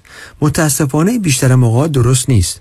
درسته که شما به ادوایزر کامیشن نمیدین، ولی میچو فاند ها خیلی هیدن فیز دارن، مثل منیجمنت فی، توئلو بی وان فی، ترنوور فی. این فیا رو شما هیچ وقت نمیبینین، ولی این فیا در پروسپکتس قرار دارن. میچو فاندا چون که معمولا خیلی بزرگ هستن، مثل کشتی تایتانیک خیلی یواش میتونن مسیر عوض کنن. به خاطر این دلیل ها ما سعی میکنیم از میچو فاند استفاده نکنیم. به جاش ما از اینستیتوشنال مانی منیجرز استفاده میکنیم. اول از هر چیز فیش میتونه مثل میچو فاند باشه یا کمتر. سودش و یا پرفورمنسش میتونه بهتر باشه با ریسک کمتر. اگر ما ده درصد بهتر پرفورمنس داشته باشیم، در یک اکانت یک میلیون دلاری میشه صد هزار دلار، تو ده سال میشه یک میلیون دلار. خیلی میتونه فرق داشته باشه. ما معمولا میتونیم به شما نشون بدیم که فی رو کمتر کنیم، ریسک رو کمتر کنیم با سود بیشتر. برای اطلاعات بیشتر و یا یک مصاحبه پانزده دقیقه‌ای با من تماس بگیرید. دیوید کنانی هستم، Independent Financial Fiduciary. هشت هفت هفت، هشت دو نه، نه دو دو هفت. خانم آقایون، دکتر ویسوردی هستم، متخصص و جراح چشم و پلک، دارای بورد تخصصی از American Board of Ophthalmology و Clinical Instructor of Ophthalmology at یو سی ال ای. خوشحالم اعلام میکنم که در آفیس‌های جدیدمون در بیولی هیلز و نیوپورت بیچ به علاوه گلندل در خدمتون هستم و با استفاده از جدیدترین لیزرها و دستگاه‌های عمل چشم و پلک میتونم بهتون کمک کنم که از دوربینی، نزدیکبینی، استیگماتیسم و کاتاراکت خلاص شین و دیگه عینک احتیاج نداشته باشین. به علاوه این میتونم کمک کنم که با عمل زیبایی پلک چندین سال به شادابی و تناوت صورتتون اضافه بکنم. همیشه من گفتم چشمان شما رو مطابق چشمان خودم مواظبت میکنم و واقعا این جنبه تبلیغ نیست و همیشه سعی میکنم بهترین رو برای مردمی که چشماشون رو به من اعتماد میکنم ارائه بکنم. با افتخار اعلام میکنیم مطب‌های جدید در بیولی هیلز، نیوپورت بیچ و گلندل. سه یک صفر، چهار هفت چهار، یک صفر سرودیویژن دات کام. ببخشید جناب، نژاد سگتون چیه؟ پیتبول. چند سالشونه؟ دو سالشه ولی مشالله مثل پنج ساله هاست. خوش اخلاقه، بد اخلاقه؟ وای نگین، he's so friendly. آروم و خوش اخلاق. چه خوب. اجازه مرخصی میفرمایین؟ خواهش میکنم بفرمایین. میخوام، نمیتونم. آخه ساق پام تا خرخره تو دهن سگتونه. ای, ای وای، گاز گاز مامان، ولکن پای آقا رو. گاز گاز. در صورت حمله حیوانات این نام را به خاطر داشته باشید. علی قاسمی. زمین خوردگی در اثر سهلنگاری مدیران ساختمان و فروشگاه‌ها، کیس‌های لیفت و اوبر، تصادفات موتورسیکلت و خودروهای سبک و سنگین در سراسر کالیفرنیا. علی قاسمی. تلفن نه چهار نه، هشت شش هشت، هشت شش هشت شش، نه چهار نه، هشت شش هشت، هشت شش هشت شش، گروه حقوقی قاسمی. قاسمی لا گروپ دات کام. گاز گاز، بلکن پای آقا رو.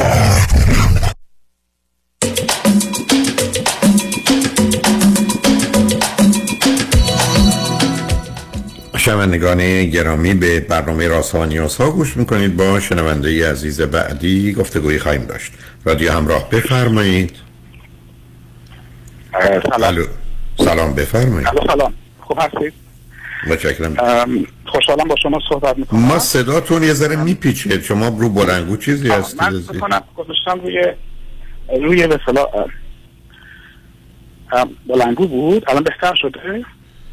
نه الان بهتر نشده، صدا میپیچه عزیز. شما دستی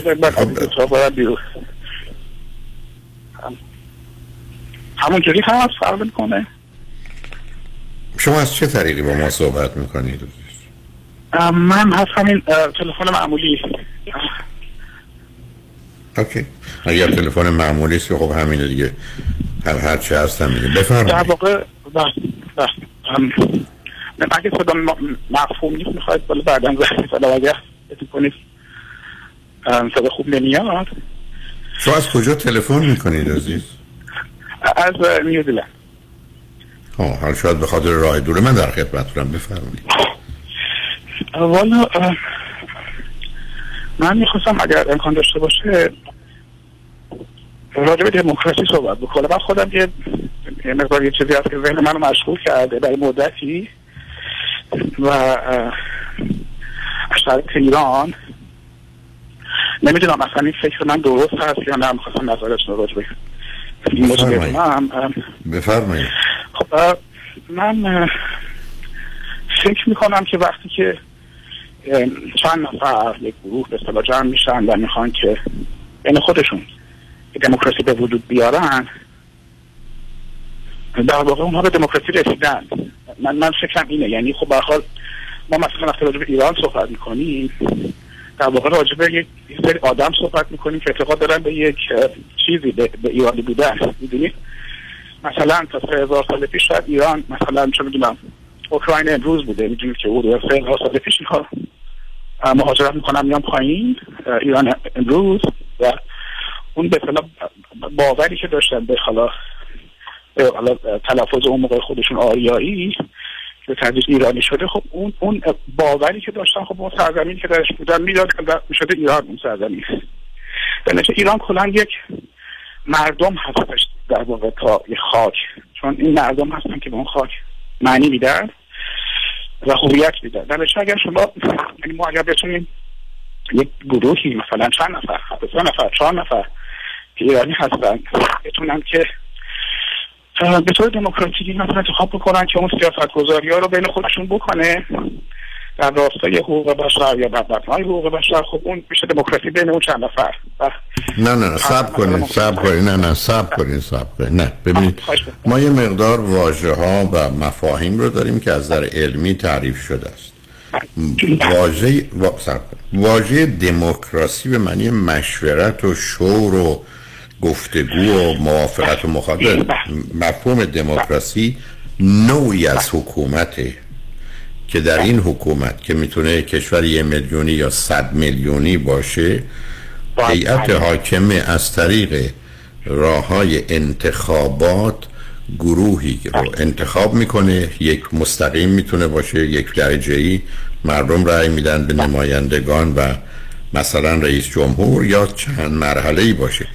دموکراسی معنیش نیست که در خانواده دموکراسی وجود داره مشورت میکنه. مفهوم دموکراسی خانواده نه مفهوم نه پنج نفر نه آخه شما عزیز من صاحب کنین، آخه شما گفتید یه دموکراسی مال یه حکومته، مال اینکه صد نفر ایرانی دور هم جمع بشن یا امریکایی و بگن اسم این دموکراسی هیچ معنی نمیکنه.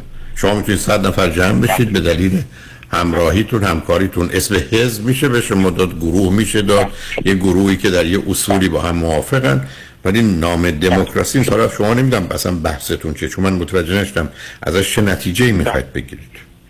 بحث من اینه که من فکر میکنم که ما مفهوم دموکراسی رو هم فرمایش که شما داشتی تا یه حدی شاید درست نمی نمیفهمیم شاید. یعنی من دموکراسی در واقع اراده جمعی یک گروه هست. نه اصلا حالا من اصلا بحث اصلا بحث آخه نیست عزیزم. دموکراسی نوع از حکومت هاست. ما دموکراسی داریم، اتوکراسی داریم، تئوکراسی داریم. یعنی بنابراین ما تو تقسیم بندی سیاسی هستیم. من که نمیتونم برگردم بگم من به پا میخوام بگم دست، یا به انگشت میخوام بگم پا. نه شما شما دارید به من میفرمایید که دم... من هنوز حالا اصلا به فرض شما رو بپذیریم، اصلا فرض شما که من نفهمیدم، ولی حرف این است که یه عده دور هم جمع شدن میشن دموکراسی. خب اوکی، بعدش چی؟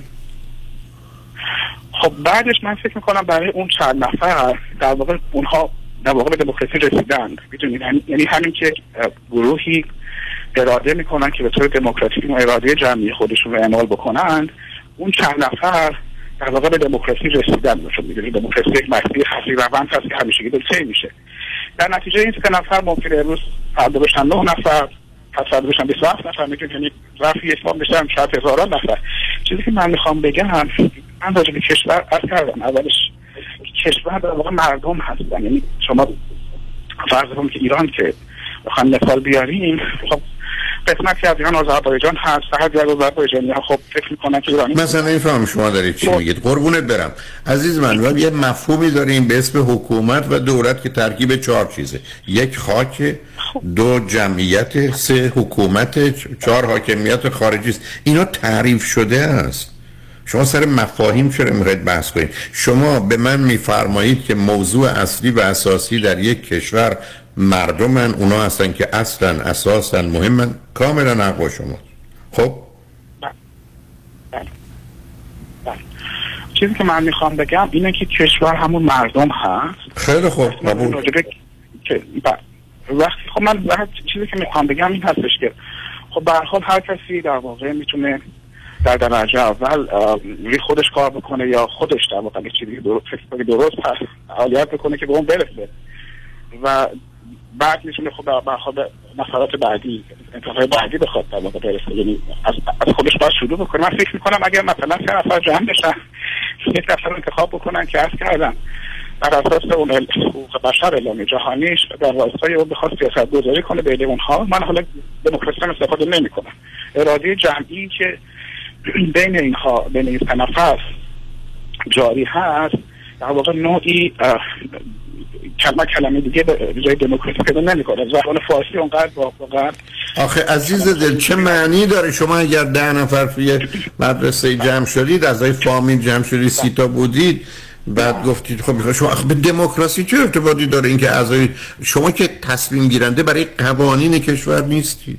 ازم حکومت یعنی مجموعه سفارت حساب کنید، سازمان‌ها و ارگانیزیشن‌ها که به وضع اجرای قانون میپردازه. اینکه بیست نفر دور هم جمع بشن که اسمش دموکراسی نیست. بیست نفر متحد شدن سر یه موضوعی. خب خب بعدش چی؟ من عرض می‌کنم مثلا شما فرض کنید دموکراسی فرانسه، خب به هر حال ممکن است روزی که انقلاب شده، انقلاب فرانسه شده، خب شما می‌تونید مبنا بگذارید که حالا حکومت دموکراتیک به فرض شکل گرفته، ولی خب شاید ریشتش رو همینطوری بذارید بیایید عقب‌تر، شاید مثلا اون حالا فلاسفه و روشنفکرهایی که کار کردن روی این موضوع عملا داشتن تو این مسیر قدم می‌ذاشتن. درسته که البته دموکراسی و خیلی تشکیلات هست، حکومت هست، قوای مختلف هست و نظارت هست، برخواد اینا همه هست، ولی ریشتش از یک جا شروع میشه و اون هستش که برخواد یک سری یک عده آدم به طور خاص جمعی میخوان. خیلی خوب اینی که قبول کردیم، حالا بعدش میخواید ازش چه نتیجه‌ای بگیرید؟ خب بعدش من چیزی که میخوام بگم این هستش که حرف کردم یک نفر از خودش شروع میکنه و وقتی من خب زمان خیلی کمه، من یه مقدار اون مفهوم رو من از شما افسانه سیزیف رو حتما خب همه میدونم، شما حتما خیلی بهتر میدونی، من فکر میکنم که اونجا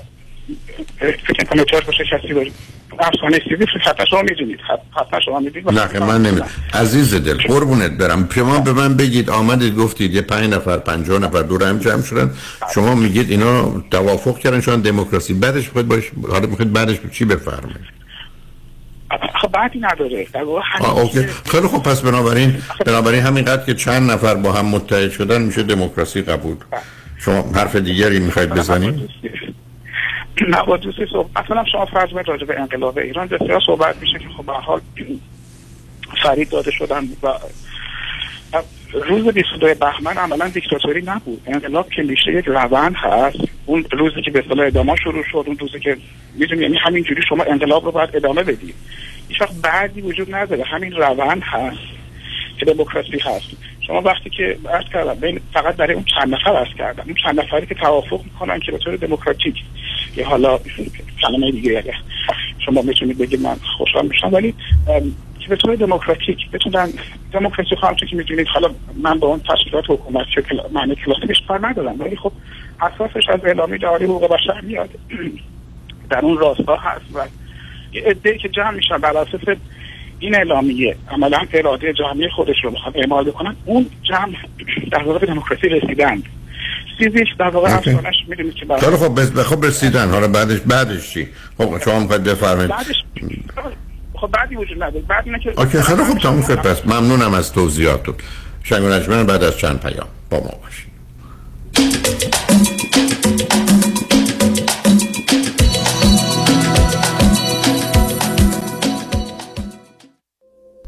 سوپروایزر من دائم سر کار حرفای زشت میزنه و شوخی‌های جنسی میکنه که من رو خیلی معذب کرده.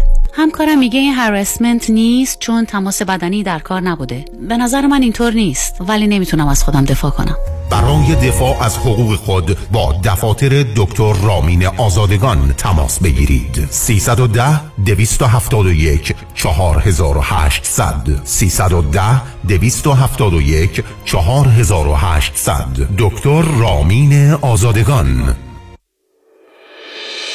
اون روزی که به واسطه مواد مخدر غرق در تاریکی خودم شده بودم، تنها کاری که میکردم این بود که از این کنسرت به اون کنسرت برم، شبانه روز موزیک گوش بدم. به نظر هیچ چیز واسم مهم نبود، چون وقتی که رو مواد هستم موزیک رو گوش میدم و از همون لذت میبرم. ولی برای یک بار هم با خودم تصمیم گرفتم که سعی کنم بهبودی رو به دست بیارم، به اونهایی که بهم عشق می‌ورزن اطمینان بکنم و اجازه بدم که بهم کمک بکنم. و اونقدر طول نکشید که زندگیمو پس گرفتم، عشق اطرافیانمو حس کردم، دوباره خودمو دوست داشتم. مرکز درمانی دکتر ایرج شمسیان، تلفن اطلاعات به زبان فارسی، ارمنی و انگلیسی هشت یک هشت هفت سه صفر سه شش شش دو هشت یک هشت هفت سه صفر سه شش شش دو. بنیاد آینه تقدیم می‌کند. شنبه بیست و نهم اکتبر، روز جهانی کوروش بزرگ. گرد همای ایرانیان در وردوگو پارک، گلندیل، با داریوش و یاران. بیست و نهم اکتبر ساعت شش بعد از ظهر. همبستگی ایرانیان کالیفرنیا با جنبش آزادی خواهی ایران در روز جهانی کوروش. دوباره می سازمت وطن، پخش زنده و همزمان از رسانه های فارسی زبان. تلفن اطلاعات سیصد و بیست و سه پانصد و پنج نود شصت و یک. Free admission. one two one two. Deuxième opinion. Deuxième opinion. Second. Second. Second opinion. من فرانکلین مهری هستم، Certified Financial Planner Practitioner. Second Opinion میتونه در تصمیم گیری مالی مطمئنتر به شما کمک کنه. قبل از اینکه با عجله برای سرمایه گذاری چکی امضا کنید، برای Second Opinion با من تماس بگیرید. من نکات مثبت و منفی، هزینه و ریسک های مرتبط با هر گونه سرمایه گذاری رو به شما با دقت کامل توضیح خواهم داد، نکته به نکته و خط به خط. نکته به نکته و خط به خط. برای دریافت Second Opinion و مشاوره رایگان با من تماس بگیرید. سیصد و ده چهارصد و چهل و شش سی و چهار هشتاد و چهار سیصد و ده چهارصد و چهل و شش سی و چهار هشتاد و چهار فرانکلین مهری دات کام. سرمایه گذاری و مشاوره های مالی توسط شرکت میوچوال آف اوماها اینوستر سرویسز ارائه می شود. ممبر آف فینرا اند اس آی پی سی. کالیفرنیا لایسنس نمبر او سی هفت یک پنج شش هشت. وای هیدری لا اگریسیو لیتیگیشن، نظارت مستقیم کیس شما توسط وکلای با تجربه ما از زمان حادثه تا ترایل، دسترسی مستقیم به وکیل ناظر کیس شما، بهره‌گیری از مشهورترین و زبردستترین جراحان، پزشکان و کارشناسان ما در سراسر کالیفرنیا و نوادا. ملاقات با وکلای ما در شهرهای لس آنجلس، ایرواین، ساکرامنتو و لاس وگاس. امکان دریافت کمک‌های مالی از شرکت‌های فایننس. That's why هیدری لا گروپ دات کام. شنونده عزیز، اگر خودتان هم باور دارید که اضافه وزن دارید و از آن خسته شده و حال به دنبال چهره زیباتر و اندام موزون بوده و می‌خواهید مانند گذشته زندگی راحت و سالم داشته باشید، بهترین راه انتخاب یک دکتر متخصص کارآزموده کاهش وزن، دکتر وزیری، فارغ التحصیل از دانشگاه یو سی دیویس با سی و دو سال تجربه و عضو The Obesity Society و Obesity Medicine Association است. با آشنایی کامل به راه و روش‌های درمان چاقی و بیماری‌های جنبی آن بدون ورزش و دارو، با کوچ‌های ورزیده، مکمل‌های غذایی خوشمزه، حتی کوشر و ویجیتریان، به علت تعداد زیاد متقاضیان تحت نام دکتر وزیری و پرسنل تعلیم دیده با رفتار پسندیده مشکل گشای اضافه وزن شماست. در ولی، گلندل و اورنج کانتی. پس همکنون تلفن کنید. هشت یک هشت هفت صفر چهار یازده هشتاد و هشت هشت یک هشت هفت صفر چهار یازده هشتاد و هشت.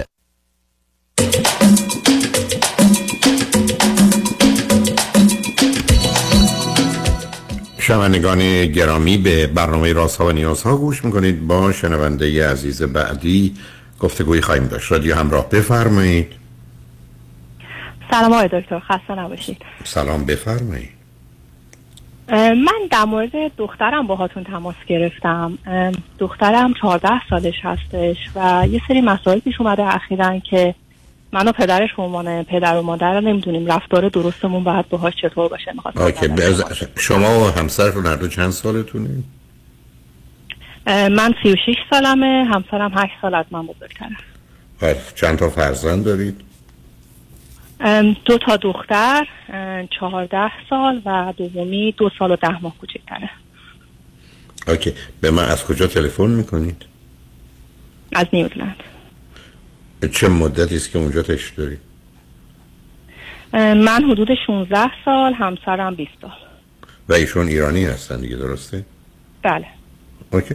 خب چون وقت کمی داریم، در دوازده دقیقه هست، چه مشکلی با دخترتون دارید عزیز؟ ببینیم چند تا مسئله‌ای که بخوام خیلی مختصر بگم، مثلا در مورد دو هفته اخیر براش پیش اومده که البته این مسائل از یک سال هستش ولی من دو موردش رو بخوام بگم که دو هفته اخیر پیش اومده. کلاً این مشکلی که ما الان حدود یک سال باهاش داریم اینه که یه سری فانتزی‌ها تو ذهنش درست میکنه و توی رفتارش یه سری کارایی میکنه، خودش رو میخواد توی گروهی فیت بکنه که اصلا خودش نیست. و مثلا دو موردش رو من بخوام براتون بگم، یکی چند بار حالا شده که ما ساعت دو, شو دو شب سه شب بلند شدیم متوجه شدیم که داره توی این دیسکورد و اینطوری با این مش غریبه چت میکنه و موضوع صحبت کردناش همه الهوش مسائل جنسی و الکل و نمیدونم دراگ و این چیزاست.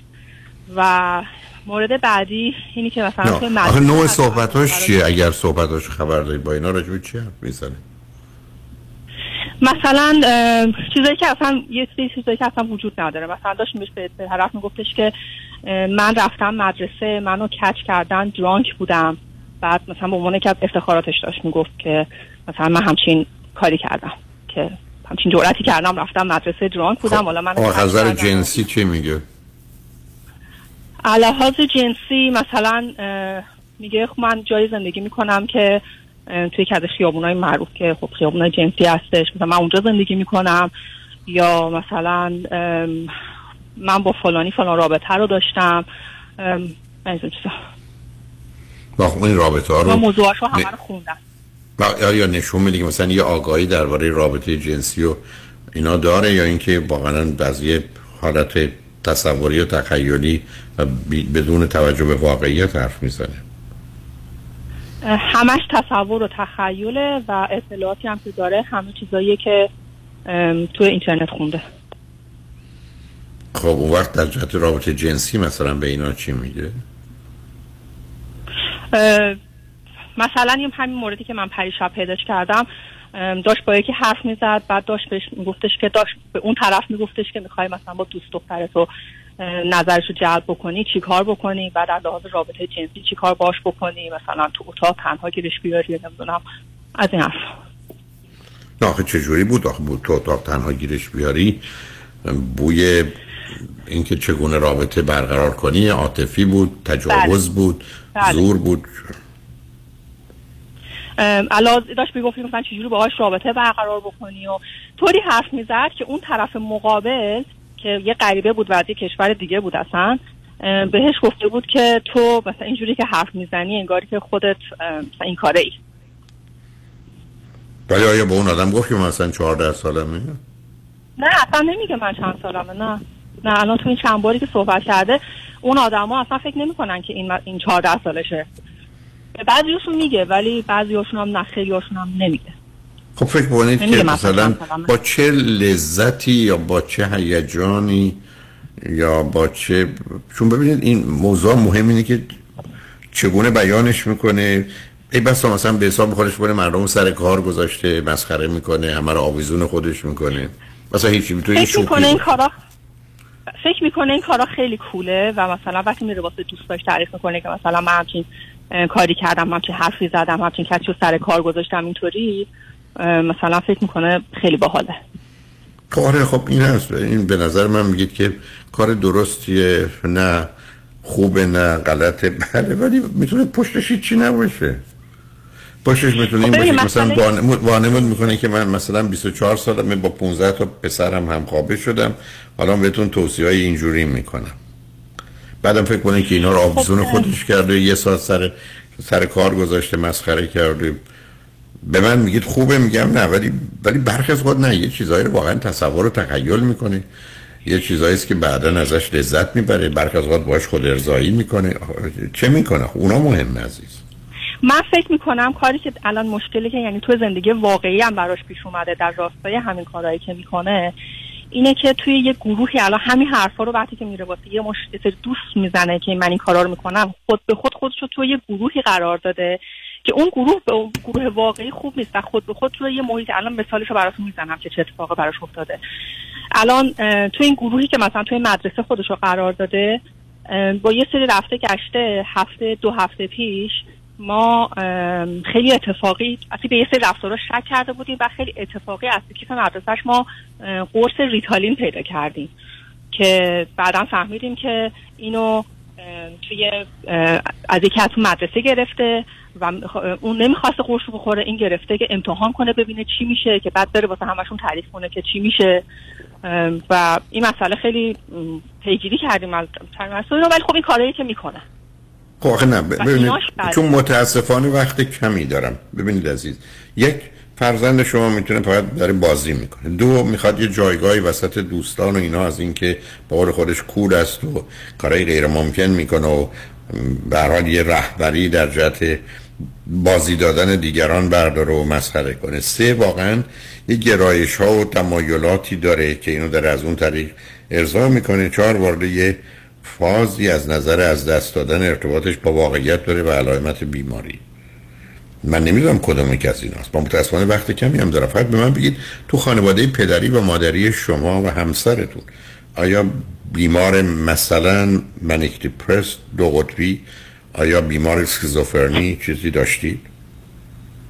نه نه مطمئن؟ بله به این صورت نه. خب اونا مهمه عزیز، برای که ببینید این میتونه از یه موضوع ساده بازی کودکانه که این بس سه ماه بعد متوقف بشه در بیاد، این میتونه تبدیل بشه به یه گروهی که میخواد جا بیفته که نشون بده من چنین و چنانم و این گونه هستم. حالا از نظر یک جسه و اندازش چهارده ساله است یا دوازده ساله یا هجده ساله؟ چهارده ساله ریز جسه. خب پس همین کوچکه. دوم اینکه فکر کنید اصلا که پسری تو زندگیش هست یا نه؟ بوده بله، یکی تو مدرسه بودش که اونم ما پیدا کردیم که با هم صحبت می‌کردن و خیلی صحبت. نه صحبت نه، نه چند روزی ممکن نظر فیزیکی جنسی بهش نزدیک شده. نشدم نه. اوکی. فکر می‌کنید که مثلا چه نوع شیطنتی، آزاری، اذیتی، مسخره کردن، دست انداختنی به صورت حضوری مثلا با دوستاش داره؟ ام ببخشید متوجه ساز نشم. ببینید مثلا برخی از اوقات مثلا شما فرض کنید که یه بچه‌ای است که پنج نفرم دور برش هستن ولی تخصصش این که مردمو مسخره کنه، سر کار بذاره، یه جوری نقش رهبر و لیدر داشته باشه، همه بخندن، یا بچه‌ها کوشش کنن بهش نزدیک بشن که مثلا آزارشون نده، اذیتشون نکنه. یعنی چه جایگاهی وسط مثلا اگر پنج تا دوست داره تو اون دوستان داره؟ ام... همین کم دقیقا همین نقشی که دوست داره، خیلی کول باشه تو همشون و بگه من همه کاری میکنم و سردر سردمدار باشه. اوکی. چقدر بلکه فرزند اول با اون فاصله چقدر از نظر لباس و آرایش و اینا به صورتی که خوبه انجام میده یا به صورت عجق و جقی و غیر عادی؟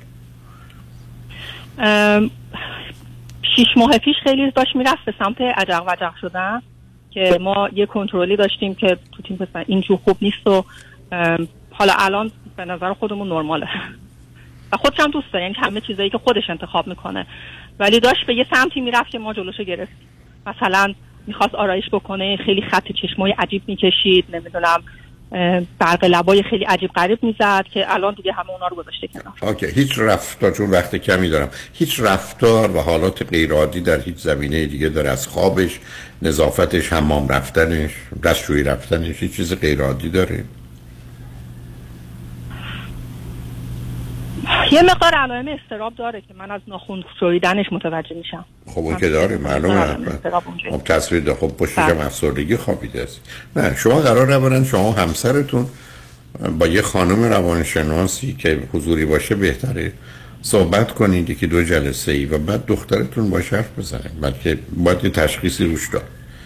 یعنی ببینید تا من میگم خیلی سریع بگم، من میتونم یه موقع دیگه هم تماس بگیرم اگر وقت حتما میتونید، که متاسفانه وقت ما داره آخر میشه. بعد به من بگید چی دیگه، یه دقیقه وقت دارم. ما در مورد مشاوره که فرمودین من رفتیم میشه مشاوره، ولی یه مشکلی که داره که همون مورد هم دوباره همین مسئله رو ادامه میداد این بود که اونجایی که دوست داره خیلی سری با مفهوم کلمات خیلی آشناه، مثلا همین دپرشن و اینی که چه جایگاهی الان داره. الان خب باشه، نگران چی هستید که مثلا یه روان مشاب... نه ازم یه روانشناسو گول میزنی که گول نمیزنه، یه خیلی فارس... خودش میگه پیش روانشناس چه اهمیت. نه عزیز من، نه نه نه نه من اتفاقا وقتی که کسی میومد پروم که پرپ پرام گفت که خیلی زودتر میفهمیدم چشه. اگه کسی می آمد و حرفای عادی و معمولی میزد، ولی اگر کسی بیاد یه مقدار جملات سرهم کنه که آدم میفهمه چقدر پوش خالیه و پشتش هیچی نیست. نه دیگه، به هر حال حتی من آدمو وقتی مشاور خانوم ما صحبت بنابراین یک اینطوری مشاور بهتره که کسی باشه که حتما زن باشه، حتما ز... ایران باشه. نه نه نه حتما حتما همونجا باشه، بلکه هم با زبانش هم میفهم. اگه دلتون خواست یه وقت دیگه بید، متاسفم من به آخر وقتم میرسم، ولی ببینید موضوع میتونه هیچ چی نباشه، موضوع میتونه جدی باشه. ولی تو خانواده پدری مادری چک کنید ببینید آدم یه مقدار با مشکلات روانی غیر از افسردگی اینا چه داشتید، و آیا افسردگی همراه با ایلوژن و دیلوژن اینا همراه بوده یا نه. یه دفعه دیگه اگر بیاد که امیدوارم یه وقتی باشه، تو دو تا قسمت دو تا پانزده دقیقه میشه فهمید و تشخیص داد که چه خبره عزیز. برحال چیزی نیست که خودتون هم نگران کنم. نوبت بعد دوباره تماس لطفاً این کارو بکنید، اگرم نشود با یکی دیگه صحبت کنید و دنبالش رو بگید، ولی برحال مواظب خودتون و دخترتون باشید، نگرانم نباشید، میشه این مسئله حل کرد. تمنا میکنم. شنگ رجمن خوشبختانه قسمت آخر برنامه رو آقای دکتر پیام شایانی، وکیل برجسته و آگاه و دانایی دارن که میتونن شما رو درباره موضوعات و مسائل مثلا مربوط به تصادفات و مشکلاتی از این قبیل یاری کنن. روز روزگار خوش و خدا نگهدار.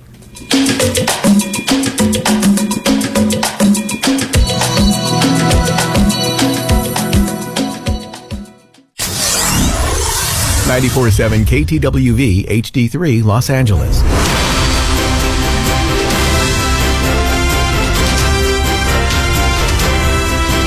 همراه با کارشناسان.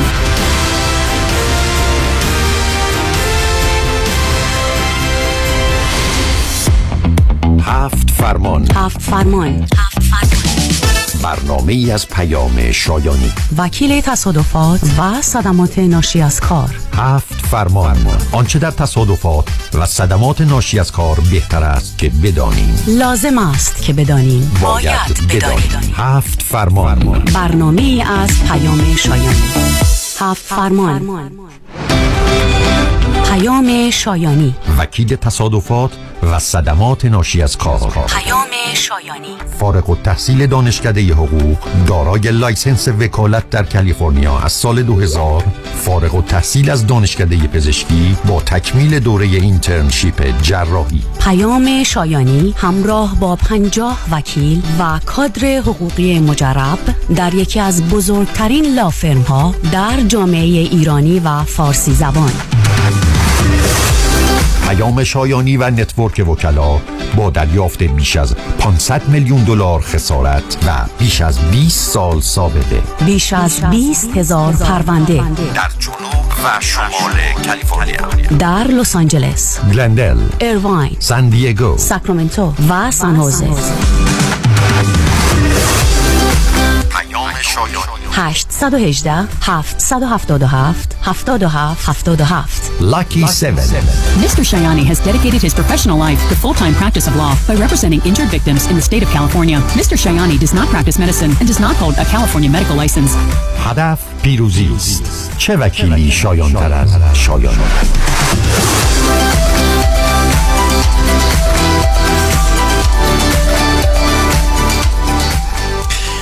بله دوستان و شنوندگان عزیز و گرامی، آقای پیام شایانی روی خط هستن، باهاشون صحبتی میکنیم. آقای شایانی سلام به شما. سلام و صبح بخیر مخصوص من به شما جناب معززی در استودیو و شنوندگان عزیز نازنین رادیو همراه. خوشحالم که باز با هم هستیم. ممنون. ما بیشتر امیدوارم که این گرفتگی بینی شما به خاطر سرماخوردگی نباشه و یک آلرژی معمولی باشه، درسته؟ من تازگی آلرژی گرفتم دیگه، آخر عمری آلرژی گرفتم. نمیدونم یعنی چی، ولی دیگه حالا واسه من اتفاق افتاده، چیکارش کاریش نمیشه کرد عزیزم. خواهش میکنم. این نشون میده که شما سایکل زندگی رو با اون نشاط و شادمانی و شادابی که در وجودتون همیشه هست و ما ازش محروم هستیم، استودیو تشریف نمیاریم، دوباره کنتور صفر شده آقای شایانی و شما در عنفوان هفده هجده سالگی از نظر بدنی هستید. امیدوارم که این دور باشه. در هر صورت پیشا پیش عذر میخوام واسه این صدای گرفتم، ولی خب خوشحال هستم که با شما هستم. شما مثل همیشه خوش صدا، خوب، با انرژی. و جناب معززی شما باورتون میشه دوباره رسیدیم به سه ماه آخر سال، last quarter of the year. اصلا ماه اصلا. ماه اکتبر، نوامبر و دسامبر. بله. و حالا دلیلی که دارم به این اشاره میکنم اینه که در بیزنس تصادفات اگه بخوایم بگیم، در امر وکالت و سر و کله زدن با شرکت های بیمه و وکلای مدافع شرکت بیمه، سه ماه آخر سال اوقات تقریبا پرهیاهو، پرصدا و خوبیه واسه دفاتر وکلای تصادفات. و طبیعتا شخصی که بنفیت میکنه و یعنی از این سه ماه آخر استفاده بیشتری میبره کلاینت‌ها هستن و دلیلش هم اینه که در این سه ماه آخر شرکت های بیمه مقداری بیشتر علاقه و اشتیاق نشون میدن برای بستن پرونده ها، برای ستلمنت پرونده ها. الان من فکر میکنم در الان چند سال، هفت هشت سال در رادیو همراه با هم هستیم، هر سال من به این اشاره میکنم چون این یک حقیقتی هستش که اتفاق میفته و اونم اینه که شرکت های بیمه به دلیل نوع بیزنسی که دارن، یعنی وقتی که یک شرکت بیمه میاد خسارتی میپردازه به و به کلاینت ما برای پرونده تصادفات، اون چکی که میفرسته، اون خسارتی که داره میده واسه صدمات بدنی، برای شرکت بیمه یک ضرر و زیان روی بوکس، روی حسابهای حسابداریش نوشته میشه. یعنی چی؟ یعنی شرکت های بیمه وقتی که خسارت میپردازن، اکسپنس و یا کاست و یا یک ضرر براشون، ماهیانه ای که از ما میگیرند درآمده و تفاوت این میشه درآمد سالیانه اونها و به همین دلیل سعی میکنن که در سه ماه آخر سال مثل هر بیزنس دیگه که اگر حسابدار درست روش داشته باشه خرج و زیانشون رو اکسلریت بکنن، بهش میگن اکسلریتینگ یور اکسپنسز. و دلیلی که این کارو میکنن اینه که میخوان برای سال دو هزار و بیست و دو حتی الامکان بیشترین کاست و یا ضرر و زیان رو نشون بدن که سال دیگه که دارن تکس دو هزار و بیست و دو رو میدن تکس کمتری بدن. این یک تکنیک حسابداری هستش که بهشون کمک میکنه درآمدشون رو یک سال به تأخیر بندازن و اون یک سال تأخیر در درآمد واسه اینها میتونه بیلیون ها دلار ارزش داشته باشه که این پولا رو نگه میدارن و سرمایه گذاری میکنن. ولی ما باز برگردیم به خودمون. این یک موقعیتی که به ما همیشه وجود داره و به ما این اجازه رو میده که سعی کنیم اگر پرونده آماده باشه برای ستلمنت، پرونده رو ستل کنیم. چه پرونده‌ای شامل این بنفیت سه ماه آخر میشن؟ پرونده‌ای تقریبا ساده و صدمات متوسط بدنی، پرونده‌ای که صدمات بدنشون سنگینه، تصادفات جدی و بعد اونا خودشون یک روند دیگه‌ای دارن که ربطی نداره به چه موقعی سال ما می‌خوایم ستل بکنیم، مراحل قانونی است که باید طی بشه. یعنی به کیس‌های ساده‌تر این سه ماه آخر یک اپورتونیتی، یک موقعیت، پنجره زمانیه که به ما اجازه میده یه ذره سریعتر این پرونده رو به نتیجه برسونیم. همه پرونده ها هم نمیتونن یک بار ستل بشن، بنابراین اگر ما کلاینتی داریم که الان پروندهش بازه، در جریانه، داره دوام درمان میکنه و دکتر میکنه، طبیعتا پرونده اون کلاینت الان آماده ستلمنت نیست، چون قسمت خسارتی پرونده هنوز نرسیده. قسمت پرونده خسارتی پرونده هنوز مشخص و معین نشده. دوستان فراموش نکنید زیربنای خسارتی که ما برای شما روی کیس‌های تصادفات میگیریم دوا و درمان و هزینه‌های پزشکی دونه. وقتی که شما هنوز دارین درمان میکنید، سیستم ما دیگه قراره بریم زانوتون رو برای مثال گردنتون عمل بکنید، هنوز ما نمیدونیم کل خسارات وارد در ارتباط با این پرونده چقدره. اگر وکیلی سعی کنه این کیس رو ستل بکنه وقتی که شما تحت معالجه و مراقبت پزشکی هستید، اون یک اشتباه کاری اون وکیله، لیگال مال پرکتیس. چون من پرونده انتقالی داشتم یه هفت هشت ماه پیش، یه آقای مصری، یه وکیل امید وکیل رو نمیشناختم، یه وکیل در روانشناسی گرفته بود که این آقا کمربند بسیار بدی داشتش، رفته بود اپیدورال زده بود، تحت معالجه و درمان بودش و دکتر جراحی که در اورنج کانتی داشت روش کار میکرد بهش گفته بود که تو باید بیای بری عمل بکنی و این آقا مطمئن نبود که آیا میخواد عمل بکنه یا نه، یه مقداری میترسید و من فکر میکنم صد درصد اون باور و ایمان رو به اون دکتر جراح نداشت. نه. همزمان وکیلش بدونه که به این بگه کیس رو برده بود برای ستلمنت و میدییشن، به زنگ زده بود که ما داریم کیس رو برات ستل میکنیم. این آقا گفت خب چجوری شما کیس من رو ستل میکنیم؟ من هنوز دارم دکتر میام، شاید بخوام عمل بکنم. در هر صورت یکی از دوستان ما این کیس رو با ما ریفر کرد، ما پرونده رو گرفتیم، زنگ زدیم به بیمه، گفتیم الان ستلمنتی وجود نداره، الان ما داریم میریم عمل بکنیم.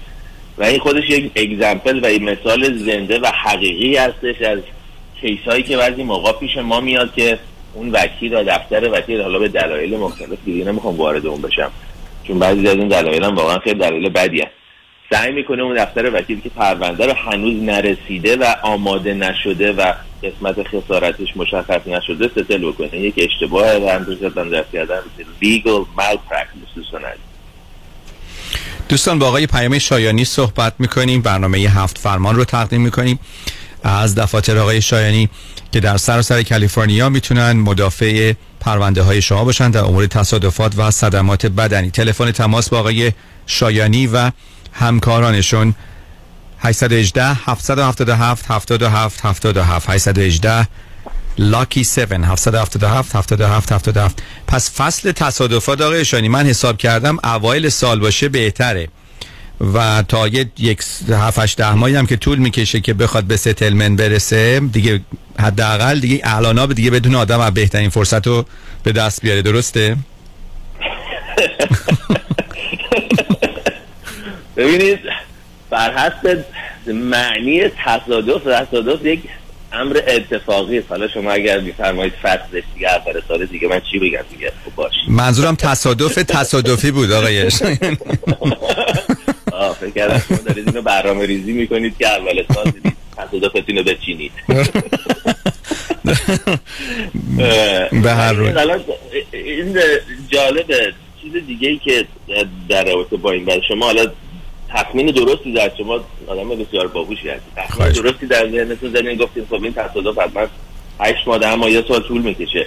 من الان دارم پرونده های انتقالی میگیرم، الان منظورم در سال دو هزار و بیست و دو، یعنی در از این ده, ده ماه گذشته داریم پرونده های انتقالی میگیریم. به دلیلی که دوستان کیس رو پیش ما میارن اینه که پروندهشون الان در دفتر وکیلی که دارن اونجاست خیلی وقت همسریت معلق قرار گرفته، هیچ اتفاقی روش نیافتاده و این یک هم اتفاقی که ما الان داریم زیاد میبینیم روی پرونده و دلیلش هم اینه که خب بعد از کووید خیلی از دفاتر وکلات مدت زمانی بسته بودن یا دورکاری میکردن، پرسنل از دست دادن، اون وکیل نبودش خیلی چندین و چند ماه و این پرونده همینطوری اونجا مونده. دوستان فراموش نکنید هر پرونده هشت ماه یک ساله ستل نمیشه، بعضی از پرونده بیشتر وقت و کار میبرند، بعضی هم کمتر.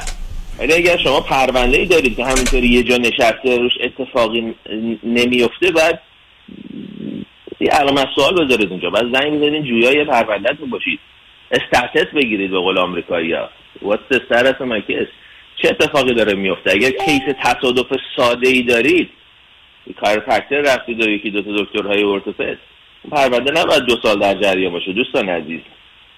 بازم میگم استثنا وجود داره، ولی خیلی از پرونده‌های انتقالی که ما داریم بهش نگاه میکنیم در دو هزار و بیست و دو دلیل درخواست انتقال معلق بودن پرونده در دفتر وکیل قبلیه، اینکه پرونده هم سری اونجا مونده روش کار نشده. یه اتفاق دیگه که الان من دارم مواجه زیاد میبینم و باش مواجه هستیم در وکالت، در دفاتر وکلا، حالا چه تصادفات چه غیره، کمبود پرسنل درسته. خیلی از دفاتر وکلا کارمند کارمند ندارن، الان یک شورتجی اتفاق افتاده واسه پرلیگال ها، لیگال اسیستنت ها که خیلی از دفاتر این رو ندارن. خب ما خوشبختانه چون سایزمون بزرگتره، بیش از پنجاه نفر در خدمت دوستان هستن، مشکل رو نداریم، یعنی فلوتر داریم، کراس کاور زیاد داریم. ولی الان در جامعه کاری هم یک مورد دیگه هستش که الان باش مواجه میشیم. یه چیز دیگه هم سریع بهش اشاره بکنم چون الان به ذهنم رسید. قیمت گذاری روی پرونده دلیل دیگه سازه مشورت دوم. من تقریبا هر ماه یکی یا دو تا مراجعه کننده داریم که پرونده‌هاشون رو میارن واسه سکند اپینین، معمولا کیسای بزرگتره، کیسایی که صدمات بدنی جدی‌تر بوده و میخوام ببینن که آیا اون قیمتی که اون وکیل براشون اعلام کرده قیمت درستی است یا نه. و به نظر من اینم کار بدی نیست، چون ما هیچ نوع هزینه‌ای چارج نمی‌کنیم و خیلی وقتا وکلا دارن کارشون رو درست انجام میدیم انجام میدن و بهشون میگیم که بله این قیمتی که رو پرونده گذاشتن قیمت عادلانه و فیری هستش. بعضی موقع هم احساس میکنیم که ما میتونیم کار بهتری انجام بدیم و تشویق میکنیم اون مراجعه کننده رو که پروندهش رو انتقال بده. اگر دوست داره بیاره پیش ما. فراموش نکنید دوستان در کالیفرنیا انتقال پرونده از دفتر یک وکیل به وکیل دوم هیچ نوع هزینه اضافه‌ای برای شما نداره، شما فقط یک اترنیفی و یا حق الزحمه میپردازید. اون حق الزحمه که پرداخت میشه دو برابر و دوتا نیستش و قانون رو اینجوری نوشتن که چی؟ جلوگیری بکنن از تنبیه کلاینت برای انتخاب وکیل اشتباه اول. یه نفر بره وکیل اشتباه بگیره دیگه قانون نمیخواد اون کلاینت مجبور باشه دو بار بیاد حق الزحمه بده. حداقل در بیزنس ما در کیس های تصادفات که ما روی کانتینجنسی و ریتینر کار میکنیم، وکلایی که ساعتی چارج میکنن اونا دیگه یه داستان دیگه است، ولی خب ما ساعتی هیچ وقت هیچ کس رو چارج نکردیم چون ما درصدی و روی ریتینر کیس ها رو قبول میکنیم، حتی کیس های انتقالی. اگر پرونده انتقال پیدا بکنه ما باید هر گز همه وکیل قبیله عجیب خودمون بدیم، وکیل دوم مسئول پرداخت هر گز همه وکیل اوله. بسیار ممنون از شما دوستان. برنامه هفت فرمان رو تقدیم کردیم با شما از سوی دفاتر آقای پیام شایانی وکیل تصادفات و صدمات بدنی. برای دفاع از پرونده های خودتون در سراسر کالیفرنیا با دفاتر آقای شایانی تماس بگیرید. هشت یک هشت، هفت هفت هفت، هفت هفت هفت هفت. آقای شایانی به امید صحبت با شما در آینده نزدیک. روز همگی خوش. سپاسگزارم.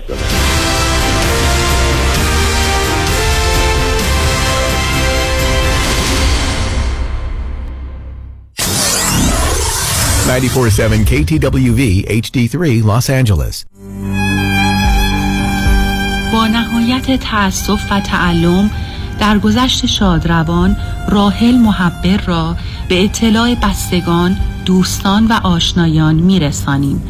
مراسم خاکسپاری زنده یاد راحل محبر روز پنجشنبه بیست و هفتم اکتبر ساعت یک بعد از ظهر در ایدن مموریال پارک واقع در یازده پانصد سپولودا بولوار اگزیت رینالدی برگزار می شود. همسر باروخ محبر، فرزندان دالیا، جاکوب، دیوید، خانواده های محبر، گبای، نوروش، لالزاری، لاعد، امیدوار، افرامیان و سایر خانواده های وابسته.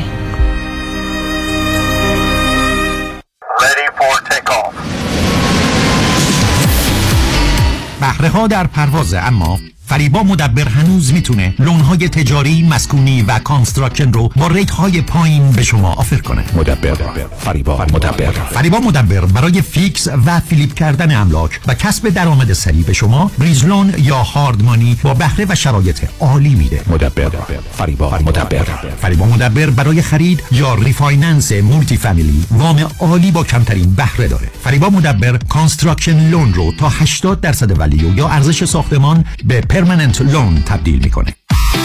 فریبا مدبر با بیش از سی سال تجربه در شرکت فوربیکس. فوربیکس در سال دو هزار و بیست و یک بیش از هفتصد میلیون دلار وام اعطا کرده. یه میلیون هم به شما داده، پس بیش از هفتصد و یک میلیون دلار وام اعطا کرده.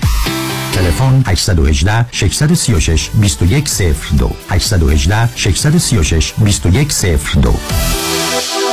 مدبر فریبا مدبر. سلام، مانیات همی هستم و این هم صدای زنگ هشدار شماست. هشدار برای کسانی که بیش از ده هزار دلار بدهی یک کریدیت کارتشون دارن. هشدار برای کسانی که هر ماه بیش از پانصد دلار بابت مینیمم پیمنت های کریدیت کارتشون پرداخت کنن. خب اگر شما نمیتونید از کجا باید شروع کنید، ما خوب میدونیم که چطور باید با بانک ها و کریدیت کارت کمپانی های شما صحبت کنید. خبر خوب که این روزها بسیاری از بانک ها حتی قبول میکنن با دریافت کمتر از پنجاه درصد مبلغ بدهی انصراف بدن. تخصص ما کاهش بدهی‌های کریدیت کارت شماست. با ما تماس بگیرید. هشت یک هشت دو میلیون هشت یک هشت دو بقیه‌اش صفر. مانی حاتمی هشت یک هشت دو میلیون. پیشتاز چرا چک حقوقت هنوز رو میز آشپزخونه است؟ برای اینکه با این آقای پولافشان کارمند بانک قهرم چکمو نخوابوندم به حساب. وا اون نشد یکی دیگه. نمیرم، نمیخوام چش تو چشش بشم. حالا چرا با آیفونت دیپوزیت نمی‌کنی؟ راست میگی، اونم میشه. روش‌های نقل و انتقالات مالی و بانکی هر روز داره پیشرفت میکنه، درست مثل روش‌های سرمایه‌گذاری. برنامه‌ریزی مالی در دفاتر اقتصاد و خانواده مطابق با تازه‌ترین اطلاعات و استراتژی‌های مالی و اقتصادی دنیا پیش میره و دائما آپدیت و به روز میشه. من نیکی کانی و همکارانم شما رو برای داشتن آینده مالی موفق همراهی میکنیم. نیکی کانی، دفاتر در وودن هیلز، وست‌وود و ایرواین. تلفن یک هشتصد دویست و بیست نود و شش صفر نه یک هشتصد دویست و بیست نود و شش صفر نه. یادمون باشه این روزها اکثر مردم چک هاشون رو با موبایلشون نقد میکنن، نه پشت پنجره